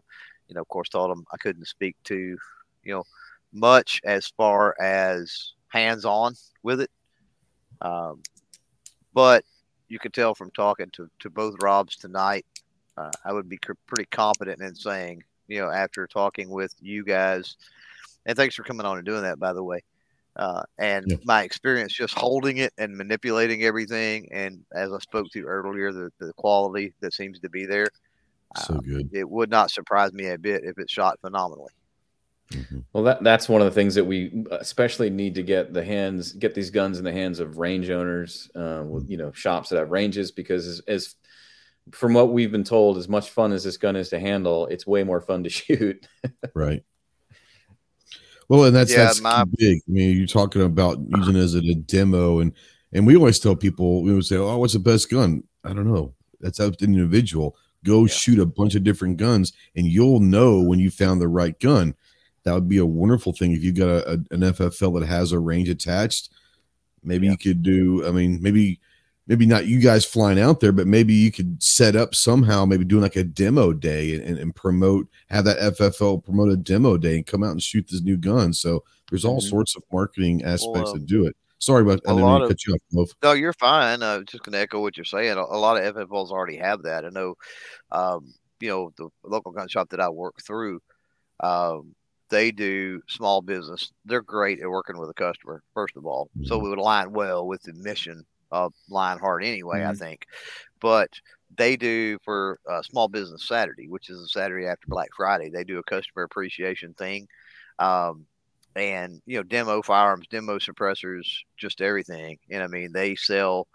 You know, I don't know what percentage of the year sales happen on that day, but because they, you know, chunk, sure. cook barbecue and they do other things and they get all those people out there uh, they do make a lot of sales but they're also open to you know anything especially anything they have in the case that's used right uh, if it belongs you know to the dealer or you know something like that or if it's you know they've got it set aside for a demo um, they're always open if anybody comes in to you know hey take this down to the range and try it out they don't have rentals per se but they're certainly open to letting the customers experience the products which is great Well, you know, it's funny because you know our big. It's probably one of our biggest challenges right now is to make sure people know about the know about the product, um, Right. and we can get the word out to the dealers. Um, but we're in this sort of awkward teenager phase right now too, where we have to be careful about how much inventory that we have um, because we're still standing up production in our Georgia factory. So Yeah. we are, you know, we we we're super happy to get to sell through the inventory that we have, but we're gonna sort of hit this period where people are going to be we're starting to you know get these emails like hey when are you guys to have this color back in stock or that color and it's like we are working as hard as we can right now to get the factory uh, set up so that we can you know be manufacturing these pistols in georgia It's a good problem to have, mm-hmm. but it's also a very frustrating problem to have. You know, it's a good problem that you're selling what you have. The problem is, is you don't want to disappoint customers with wait times and lead times. So yeah I get that that, that frustration um, is is real for sure. Go ahead, Clove. Oh, I was just going to say, yeah, filling the orders is number one, right? Yeah, I mean, let's be honest. That's what keeps the doors open. Keep It the keeps you lights on. It keeps you guys cranking out more There the firearms. You have to do that. That was nice. So I just Yeah, just um, maybe a little loud out here, but I wanted to show you guys that we really are uh, making the pistols in here. Here's our this is our brand new five axis machine that we're currently tooling up. Sorry, we have occupancy sensing LEDs and Right. they turn off immediately. But um, this is the pallet changer, so we'll be able to make a bunch of uh, bunch of different fixtures. There's already some in there you can kind of see behind me, but we'll be making Yeah. putting them on there, and that's where the frames and the slides will be made. Um, not a lot to see in here. There's just a little fixture. That's the five-axis trunnion rotated around. And then, uh, unlike a lot of manufacturers, we're making our barrels all in-house. Um, on this monster of a machine. This thing is uh, absolutely incredible. It's basically the best of the best you can get. Um, that bar loader will feed. Uh, where's my finger? That bar letter. We'll feed the uh, raw material in there in solid bar form.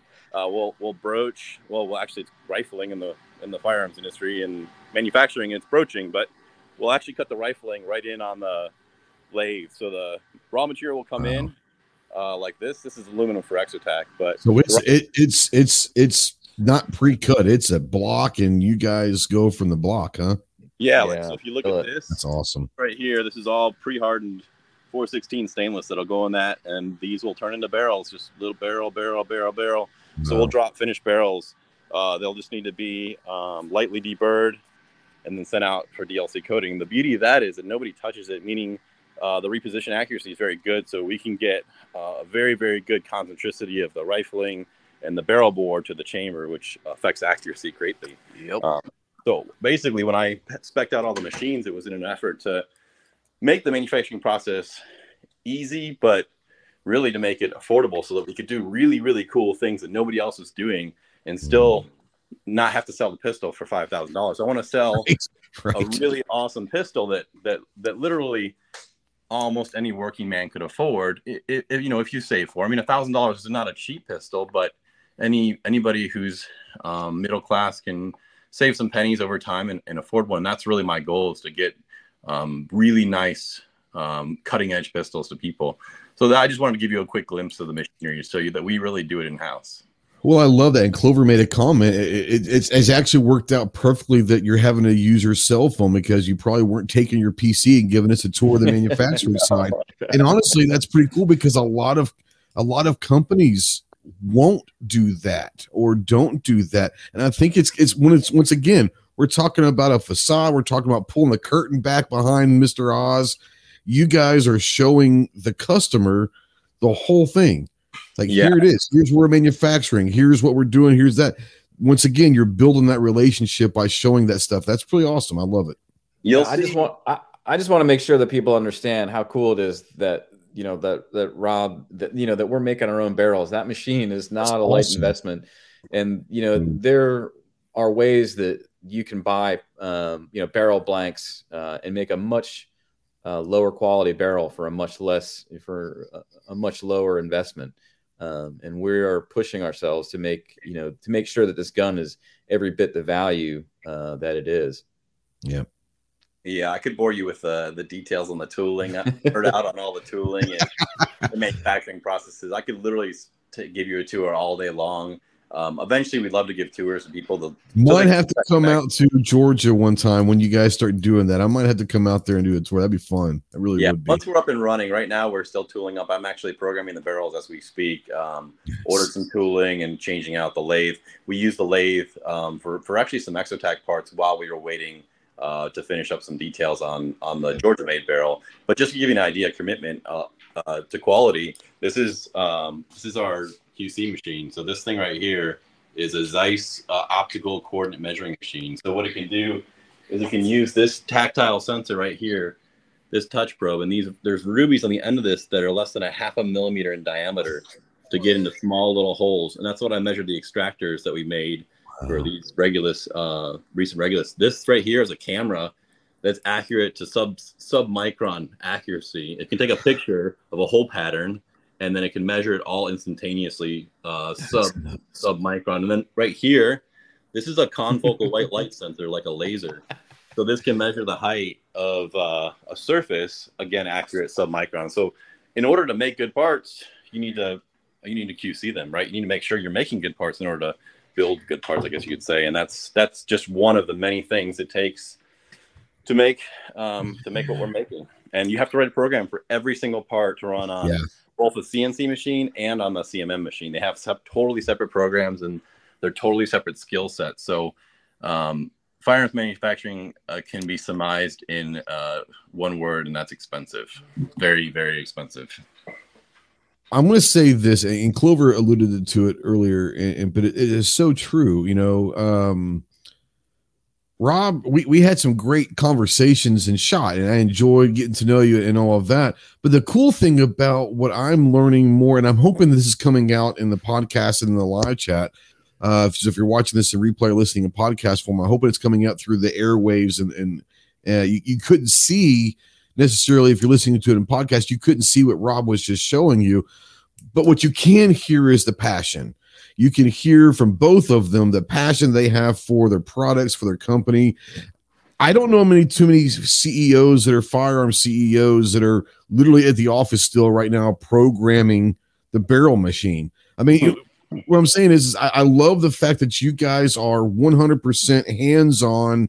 You don't let quality control just happen. It's it's we want to make sure this is perfect, and we want to make sure that every product we send out is worthy of the name and, and all the hard work that your company's gone through. I can personally hear the passion from both of you, and what that tells me is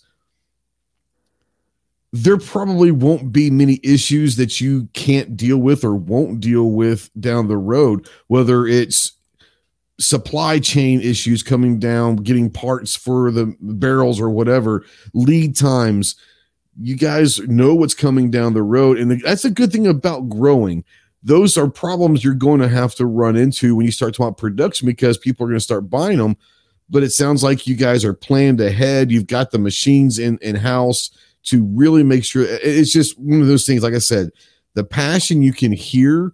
They may not be in a podcast when they may not be able to see the machines you just showed, but I don't know what the hell you just said. Like I don't understand a word you just said, except for I can tell that you were passionate about it.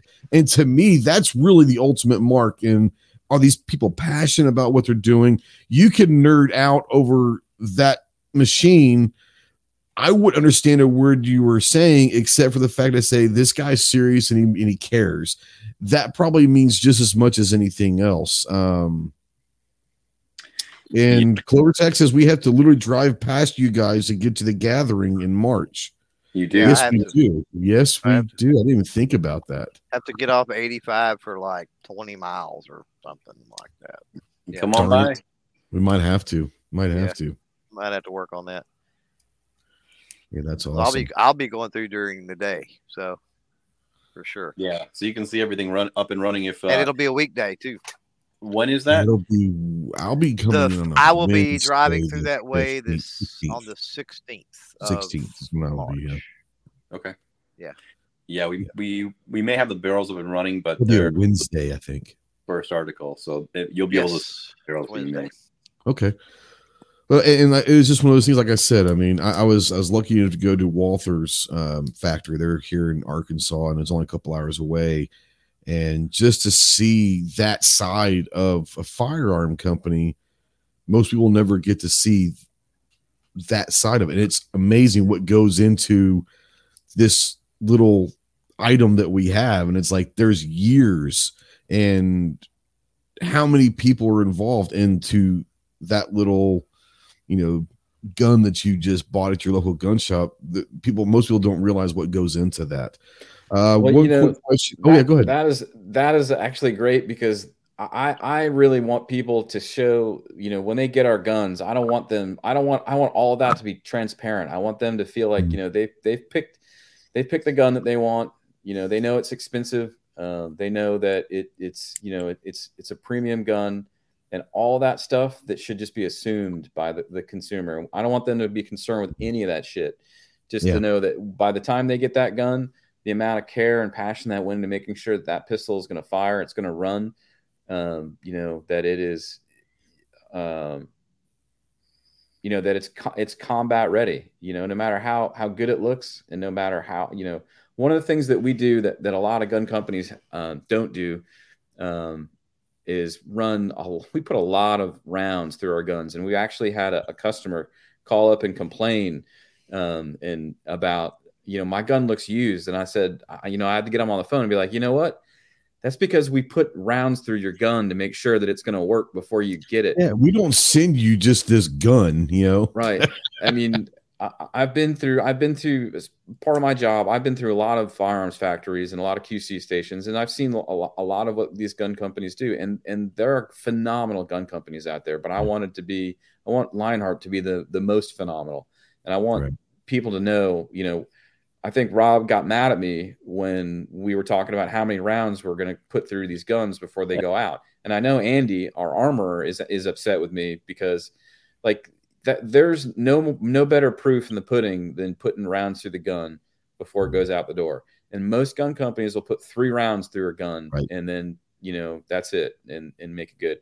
And we're putting 20 rounds through every gun to make sure that we're checking both mags, we're checking uh, the extractor tension. We're checking like recoil assemblies, um, action, everything. It's all checked out uh, because by the time that gun gets into the hands of the end user, I don't want them to. I don't. I want them to think about one thing, which is that this thing is going to be able to save my life when the time comes down to it. Absolutely. Not going to tell you guys how to do your thing. I I can tell you this: one of the coolest things that I and I remember honestly at this point I don't remember which one it was. A few years back. Go to my local gun shop, pick up a gun that I had, ordered, and it come in, and inside the box was an eight and a half by eleven piece of paper target.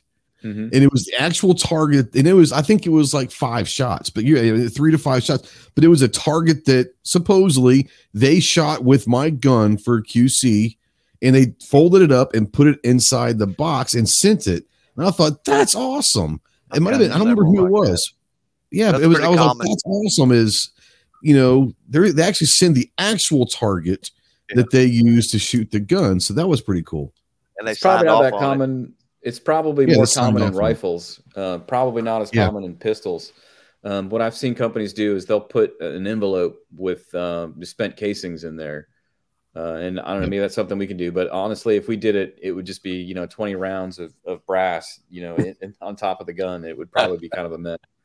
It would be must be kind of cool, or maybe just like one of them say, "Here's you know, here's one." I mean, I mean, it is one of those things where we're talking about the customer. I remember that. I don't remember which brand it was. That might not be a good thing, but um, I do remember receiving the open the box, and the first thing you see is this folded up target. And I was like, "That's pretty awesome." So yeah, So they ship in a. I'm assuming they ship in a in a case, right, with a foam insert, correct?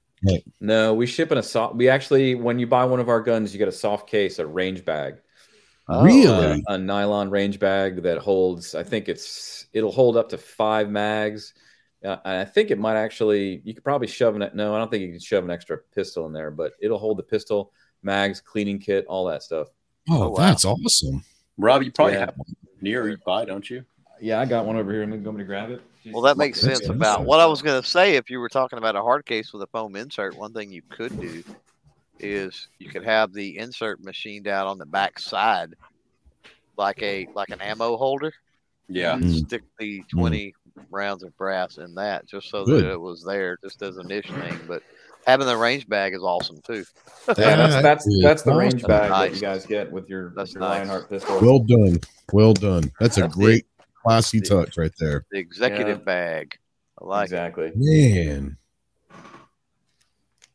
So you literally could walk from the LGS to the range and be ready to go with everything you need, including a range bag. That's awesome. Now, now, since we're making suggestions, we're trying to do their job. You could. yeah, what's the you could- consulting fee on this, Chris? You could do it. Yeah, you yeah, could yeah. do. You could do an elastic ammo loop that holds twenty rounds inside the bag. okay.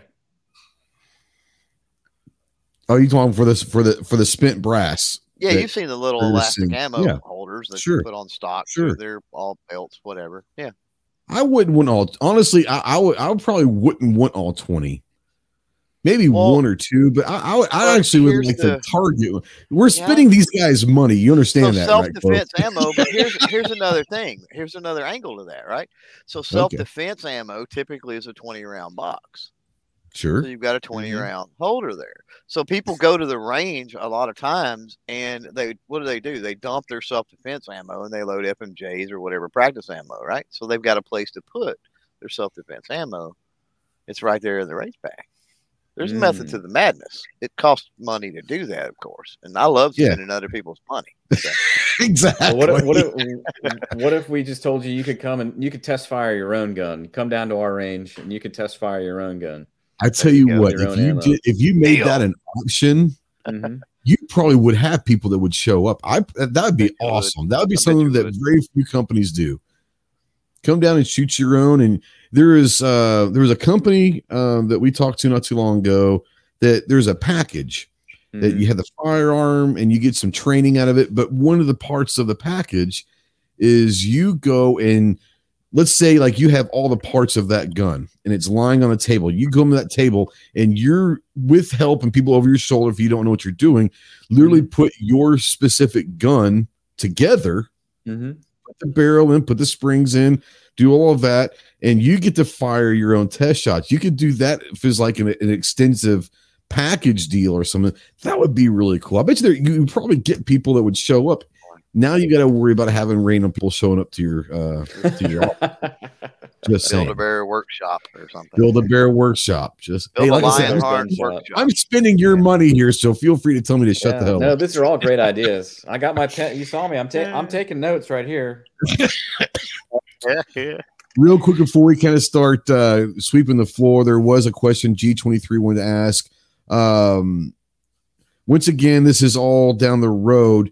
Any thoughts of a, a, a flat trigger coming? A flat trigger. Mhm. You know, I don't know that that would work with the uh, geometry of our pistol. Uh, and with the the with, with the whole idea of the double action plus, that could be interesting as well. yeah, I mean, I don't see why we couldn't we couldn't do it. But if you think about the way uh, the way a flat face trigger would work with a double action, it would be so far forward. Um, Mm-hmm. it, it would be like you know grabbing a, a, a you'd have to hook pretty good on it. I don't know that it would work. Or you'd have to extend the whole trigger guard. I mean, you would have to make that a bigger trigger guard, probably. I don't know. Uh, yeah, that's a a, it's, a hassle, good, I it's an interesting idea. Um, That is, there was a question out there in the chat. Um, I like flat triggers on ARs. I'm not a big flat trigger fan on on pistols. Uh, that's just me, but there are people out there that that do. So uh, I wanted to make sure that I gave G23 um, the time for that question. Um, they're talking about the reloading side that they want the brass cases. That's because brass is hard to come by right now. So they want they want you to pay Could you for put their some primers brass. in there with it? Could you put some primers some in there? primers. Yeah, I mean, not a problem. Not a problem. Nine, nine millimeter is not. I'm still saying nine millimeter, like five dollars a hundred for once fired. So You know, dude, like uh, Rob, remember when we had this conversation? It was almost, you know, six, eight months ago, and the height w- ammo was, I don't know how much money. And I was like, we need to get ammo. We need to get nine millimeter ammo in a hurry. And we Yeah. bought, you know, I, I, God bless you. You know, we went out Stupid and- amounts of ammo, I'm sourced sure. the ammo, bought it, and we probably could have mortgaged. You probably needed a mortgage to to afford those drums of ammo that we bought for testing. But Guaranteed. we're going through it. Um, Am- and I think, time was 90 cents a round. yeah. Oh, ouch, ouch. man. So just uh, you know, we talked about the acquisition of Lionheart. A, a lot of things Hmm. are timing, and sometimes you get your timing right, and sometimes you don't. You got you got most of your timing right on a lot of things. The ammo, not so much. Yeah, you could have. Uh, man, that sucks. yeah, it was. But I like the fact that once again you didn't shy away from that investment. You knew it was an investment that you had to make, and it's going to hurt the pocketbook to get ninety cents around for nine millimeter. But you got to do what you got to do sometimes. Pretty sure Rob hated me at that point. well, that was about the time Rob told me we had just finishing running 10 10,000 rounds through one gun, doing like a life cycle testing. And he- Ninety cents around. Yeah, that now, was the, the ten thousand dollar gun test. now Yeah. he said then uh, he wanted me to take. Uh, I think we ended up going with three guns and do the do um, five thousand rounds through each, and then swap all the parts for part compatibility, real life testing. So that was another fifteen thousand rounds. Uh, yeah, let's, yeah. When he told me about that, I almost had a heart attack. So uh, let me get this right. Just saying, throwing it out there. He's one of the guys that's going to ask for forgiveness instead of permission. That's how I roll too. Hey, I'm going to do this. I'm going to do what I think is right. No, by the way, I'll I'll I'll figure out if I can need to ask for uh, forgiveness later on. But uh, Well, yeah, a- it probably hurt. But it's it's actually probably I think Rob F. I, I'd probably say that you're probably ultimately glad that they decided to do that because that's just going to help the quality and and it's going to show your customers that you're serious about it as well. it, it's really a necessary evil. I mean, he has the best. He, he's uh, Rob's received actually he received firearms that don't function when he goes to write a review about them, and you know. It, it's a two-edged sword because it puts the reviewer in a really bad spot, not just the. It the does. Well, not some, but uh, if you're good at what you do and have any respect for uh, being legitimate and truthful, then yes, it puts you in a bad spot for sure. Yeah. So we want to make sure that you know. I will be the first one to tell you that nothing in this world's perfect, uh, Yeah. including any firearm. There's no perfect firearm, and there's always you can always test more. Um, you just basically test until you run out of money. Uh, is what really what it comes down to. You keep testing and testing and testing. Um, building survival products is not new to me. A gun is a survival product, right? And and I've been doing that since 2009. So Mhm. I understand that um, even once the the product is tested, uh, we'll often have SMEs come back uh, to us months or years later on the Exotac side and say, "Hey, you know, the product works great, but I, I think you could improve this, this, or this," and we'll make those changes. That's the beauty of making the parts yourself in house. You can. We have a new production run going on the line. We have a work order for it. Hey, let's review the drawings. Let's change this tolerance so that we don't have this issue in the in the in the future, and and move forward. But um, that same thing applies to firearms. We want to make sure that we can get it uh, absolutely as perfect as possible um, right right off the bat, and then um, things happen. But we want to try to eliminate those. So when we do send it to a customer or a reviewer, that uh, it's going to be it's going to perform uh, better than ex- their expectations. Yeah, my Absolutely. my perspective on that is that every every customer is a reviewer, um, and I want to make sure that everybody has Absolutely. the same the same experience with our firearms. Yeah, a reviewer doesn't need to be in a magazine or on YouTube. It's word of mouth, which is probably the strongest review you Mm-hmm. can get is word of mouth. So Uh, roll call two and nine out there. He actually works at an uh, an FFL at a gun dealer. Uh, he's going to tell his boss, but he says, "I can't wait. Tax time can't come soon enough." Um, so not only may you get one in his hands, but his boss uh, at the gun shop as well. So that could be a really cool thing for you guys. Um, yeah, Clove. Uh, before we start sweeping and let them kind of uh, for I, I, just looked at the time. I had no. We've been going for an hour and 45. So I apologize for Rob and Rob. I probably had no intention of going this long. Great conversation. For those that are still out there, God bless you. God bless you. Uh, especially if you're watching this and you're listening in podcast form. Kudos. Love you guys. Um, real quick. Um, yeah. So um I don't know if you guys know who Yankee Marshal is. Rob C, you probably have through the recoil days. You probably heard of Yankee. Yankee's uh he's he's a friend. He is who he is. Um, he's been talking about you guys a little bit too on his channel. He's That's been getting some people asking. So the, the word's getting out there. People are starting to hear about this. So um, I, I, I hate to say this. I think you're getting ready to get as busy as you want, or maybe even busier than you want uh, here pretty soon. So that's a that's not a bad thing, but it's going to be interesting. Uh, Clove, before we let them uh, close out, do you have anything that you need to ask or want to ask before we, we move on? Yeah, I want to go back to this three gun mix up the part thing for a second. Yeah, we kind of glossed over that. Not. So yeah, so like what are the what were the particulars? Did you just throw stuff in a box and shake it up, or how did that work? And then what was the what did you learn from it? Well, we go ahead, Rob. He's the boss. So, in the engineering world, you you can you can do dimensions and, and you can do manufacturing prints all you want, right? But it, it's there's always a design estimate. So you're estimating that these dimensions need to be within these tolerances based on your your experience and and uh, I'm not a firearms engineer, but I, I have one on, on payroll, and he's exceptional. He's designed some firearms that all of you guys would know very famous firearms, uh, modern firearms, and uh, and worked for some companies that you would also know. So he would go through the drawings, but every gun is different, um, and, and you have to get the gun out there and test there. So if you say breech face the hook on the extractor needs to be forty thousandths or fifty thousandths, um, and you and, and plus or minus five thousandths of an inch, and you go to the range and you test it, and you realize, well, these three guns out of out of ten don't work why do they not work? So then you got to go back right. and go analyze uh, every single part and use that CMM machine that I showed earlier to measure every part if you haven't if it hasn't been measured already and try to find the discrepancy between the two firearms. Once you've narrowed it down, you're going to realize that your tolerance is too wide, so you need to tighten up that tolerance. That is done through functional testing, and you can test one gun um, and it can work perfectly. And you can test another gun and it might work perfectly. The stars do align, right now and then. And, and, a production run can be run a part can be run all on the high side of the tolerance meaning if you run a little bit bigger on the entire production run. So that production run might run great but then the very next one it's run on the low side or, or a smaller part and all of a sudden you're having all kinds of issues and everybody has right. seen these happen. You bought a product before that doesn't work but the reviews oh, are yeah. why doesn't it work? Well they don't have their their tolerance incorrect and that's what that does. We swap around parts um, to, to mix and match. And, and ideally, you choose parts that are high side, low side parts. Uh, okay. If you've measured them, mm-hmm. uh, and and sometimes you just want to do a random test. Uh, in this case, it was just a random test. Um, some of these parts, when we acquired the business, were already manufactured. We we finished a couple of them, but some of the some of the geometry was set, and we couldn't change it.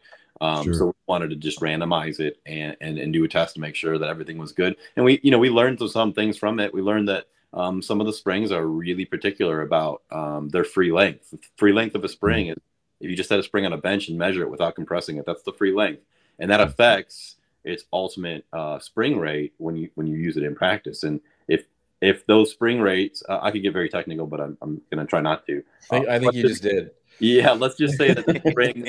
yeah. Sometimes I'm a Marine, bro. I eat crayons. You're way over my educational experience here. sometimes the springs vary more than the than the than the print says they should, if that makes sense. So yeah, no, real world varies right. more than than what it is on in CAD, and that that's what you find out when you start making these guns, and that's why I'm making firearms specifically pistols because everything is so small and it's all jammed in there is so challenging. You don't you don't see pistol manufacturers crop up very often at all, brand new ones. It's very very rare that new ones crop up that aren't working on an existing platform because it's extremely extremely challenging, uh, and millions and millions and millions of dollars of development um, go into a new pistol platform. And this is not a new pistol platform, but millions right. still been been spent on it by we call it Lionheart Old. So that was the previous uh, previous ownership by Lionheart Old. So there's a huge investment put into this, um, and, and, we're continuing obviously to invest. But that's why it's so expensive. There, there's a lot to be said. I'm sure Clover wants to follow up real quick as well. But there's a lot to be said about Glock. Okay, and good, bad, and different. What Glock has done, and, and that's one of the cool things about Glock is you could take theoretically you could take 20 Glock 19 Gen 3s, take them all apart, switch up the parts, and put together 20 Gen 3 Glock 19s, and they'll all fire. Yeah. Whether or not that is a truth or not, that's that's it's fantasy. And, and to a certain extent, that is true because they have taken the time to make sure everything is the same. And the fact that you guys are willing to go and do that and make sure that, hey, we take, we interchange some of these parts to make sure that these things are down to the 500th of an inch in the 5,000th of an inch, the same. That's awesome. That, that, that's one of those things. Once again, we're talking about quality versus um, value and all of that. I want to know. It's like Rob said. Rob, well, Rob C said, I want to know when I take this out of the case and I have to shoot it to defend my or my family's life, I don't have to worry about if it's going to hang up. Ultimately, that's the idea of what these these tools are. So it's pretty cool. Uh, do you have a follow up, Clove? No, I'm good. Okay. um, we could go on for six hours. I promise you. We can we can get as nerdy as you want. Uh, so here's what I want to do. I want to give you guys a few minutes each to talk about uh, where they can reach you. I'm only putting links out there in the chat.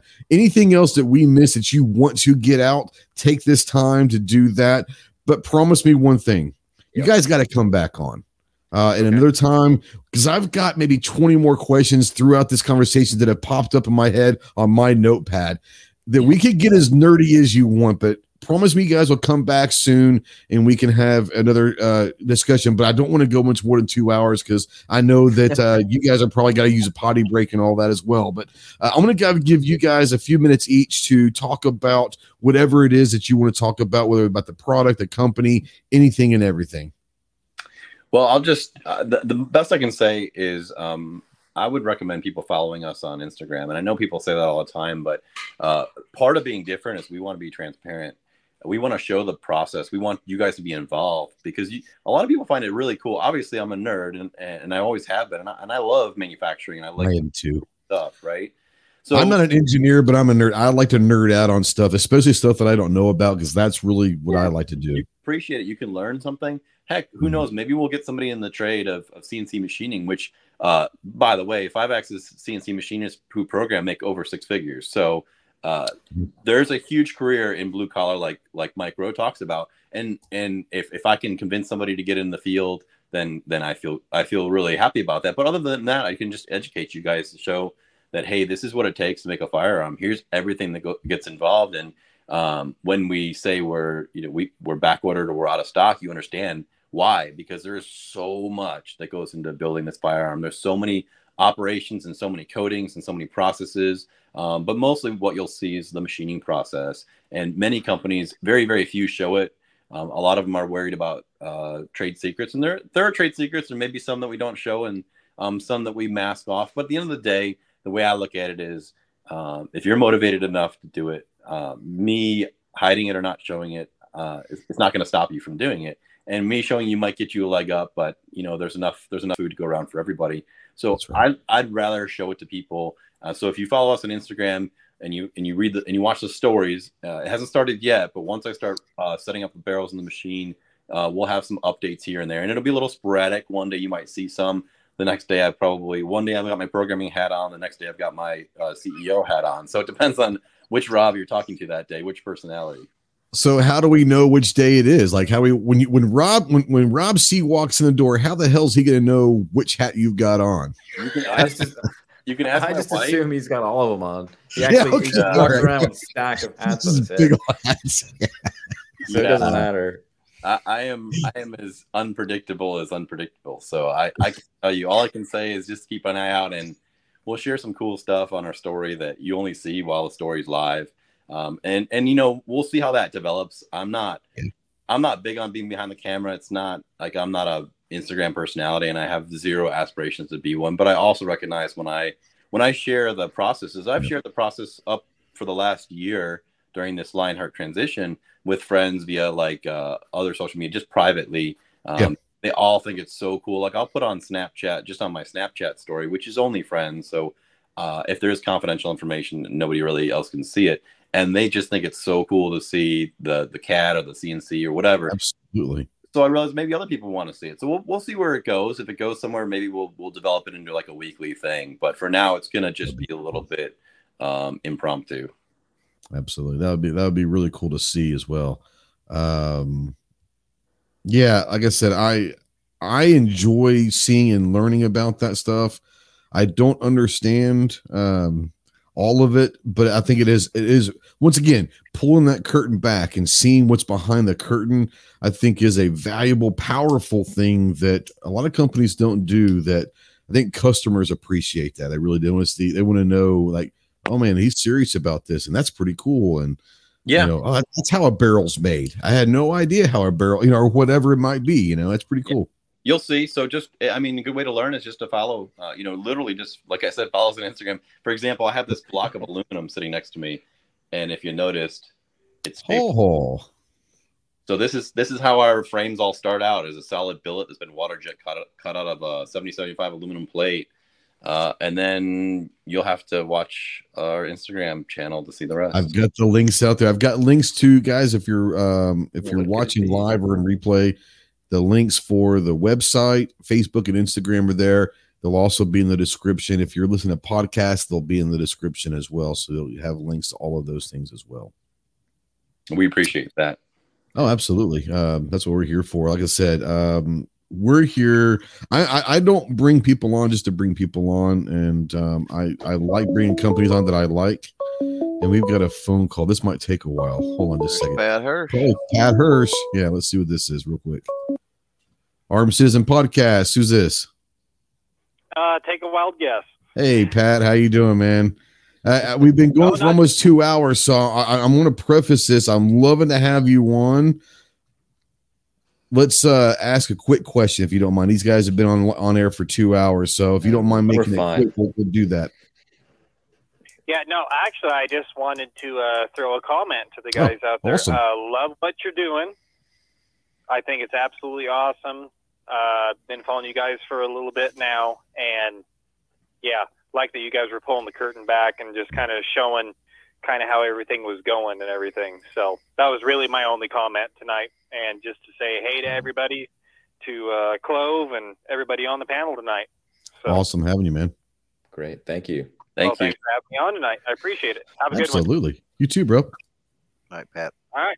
Later. Later, Pat. Man, be good. Yeah, I like having the phone calls. That's one of those things where Pat calls a lot, but uh, he only calls if he's interested in something. So that's that's a good mm-hmm. thing that uh, you, you, struck something with him, and, and that's a good. I think he's in Nebraska, if I'm not mistaken. Is that right? Nebraska. Pretty yeah. sure he's in Nebraska. Yeah. Well, if if I could close out, the only thing I, I wanted to, to point out is that our our company motto means a lot to us, um, and that's heirloom quality and combat ready. And those are two things that that we really really strive for. And every pistol that goes out and everything that we do revolves around you know those four words uh, and I hope that our our customers can appreciate that. And that, that's really about it. That's for sure. And uh, really loved having you guys. Like I said, I'm serious. Uh, I know we went a lot longer than we thought. I had no idea. It's good conversation, but I've got so much more. Got so much more I got to know. So uh, I'd love to have you guys back on another month or so and, and and all of that. Real quick, we had a poll out there. What's the most important when buying a gun? Uh, coming in first place with 47% is features, price at 29%, aesthetics at 13%, and 9% with customer support. Um, interesting. I, I, thought that hmm. interesting. I'll just say interesting. Um, So yeah, we're we're all thinking the same thing. yeah, I think so too. Um, yeah, but uh, yeah, thanks everybody for watching live. Clove, as always. Um, real quick before we head out, let people know what you've got going on in your channel, podcast, and all of that. Take a few minutes to uh, to uh, sweep the floor. Uh, video drop today, uh, as they normally do on a Tuesday one of uh, probably the very first full length anyway videos comparison between the BRG 9, uh, which we uh, the premiere of that or the world premiere of that was at, at Shot this year at Range Day. Mm-hmm. Uh, comparison between it and what uh, people are saying it's a copy of, which is the XD9. Just so happens I have an XD9 and I have a BRG9 here, and did that comparison. Is it uh, is it a copy? You have to watch the video and find out, right? Um, as far as uh, as far as podcast, I'm actually looking forward. I think we're scheduled to talk to Rob Squared on a podcast end of Marches, something like that. Uh, mm-hmm. But uh, this week we've got uh, Throom, Ricochet Free Targets, and Breek Arms lined up for Wednesday and Thursday on the podcast. So get over there, set the reminders on those, and join us for that. Awesome. Yeah, as always, uh, we got some stuff coming out. Uh, a lot of products. Obviously, we we we saw at Shot Show.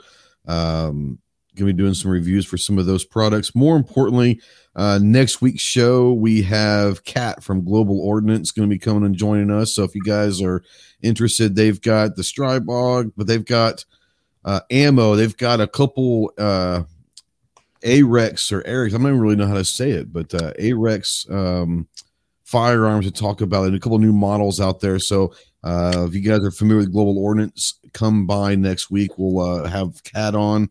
She's a trip, by the way. So if you never met Kat, you're gonna be in for a treat. She's uh, I think Rob, you probably know Kat. She was with a couple different. Uh, she's she's fun. I'll put it that way. She's she's definitely yeah, a fun. From Adams Arms. Uh, she's uh I think she Adams. likes motors. I think she likes uh motorcycles. She does. Uh and she'll tell you. She'll tell you what's on her mind too. Uh, she's awesome. Mm-hmm. But yeah, mm-hmm. looking forward to that. Uh Pat, appreciate you, brother. Uh $10 super chat. Thanks everyone to the super chat. You guys know where that money goes. I appreciate you guys. Um so yeah, uh thank everyone for asking the questions out there. If you're watching live and you're still here, Thank you, guys. If you're watching this in replay or listening in podcast form for two hours, bless you, bless you, bless you. Um, you might need therapy. You- Just saying. What's that? You might need therapy. Just saying. You might need therapy. hundred percent. Um, anyone that listens or watches my stuff to begin with might need therapy. Just saying. Um, but no, thanks everyone that's out there is always watching, always supporting the channel, supporting the, the, the products and the companies we work with. Uh, it means a great deal to me to know that you guys, for some reason, trust what we do around here and, and take that. But uh, yeah, thanks for the Rob Squared for coming on. We appreciate you guys. We look forward to uh, having you guys back uh, sometime and maybe getting nerdy uh, down some of those lines as well. But guys, thank you so much for watching. I hope everybody had a great Valentine's Day uh, yesterday, and everyone get to the range, be more proficient with your firearms, take someone new to the range. We all remember what the first experience and that adrenaline rush was with the first time we pulled a trigger. Take someone new to firearms out there. You never know. You could turn them into an ally. Make sure you're keeping up with all 2A legislatives in your local, state, and federal um, representatives out there. Make sure you're holding them to the fire. And if you don't like what they're doing, then vote them out. The midterms are going to be very crucial this year. We will see you next week. Semper Fi.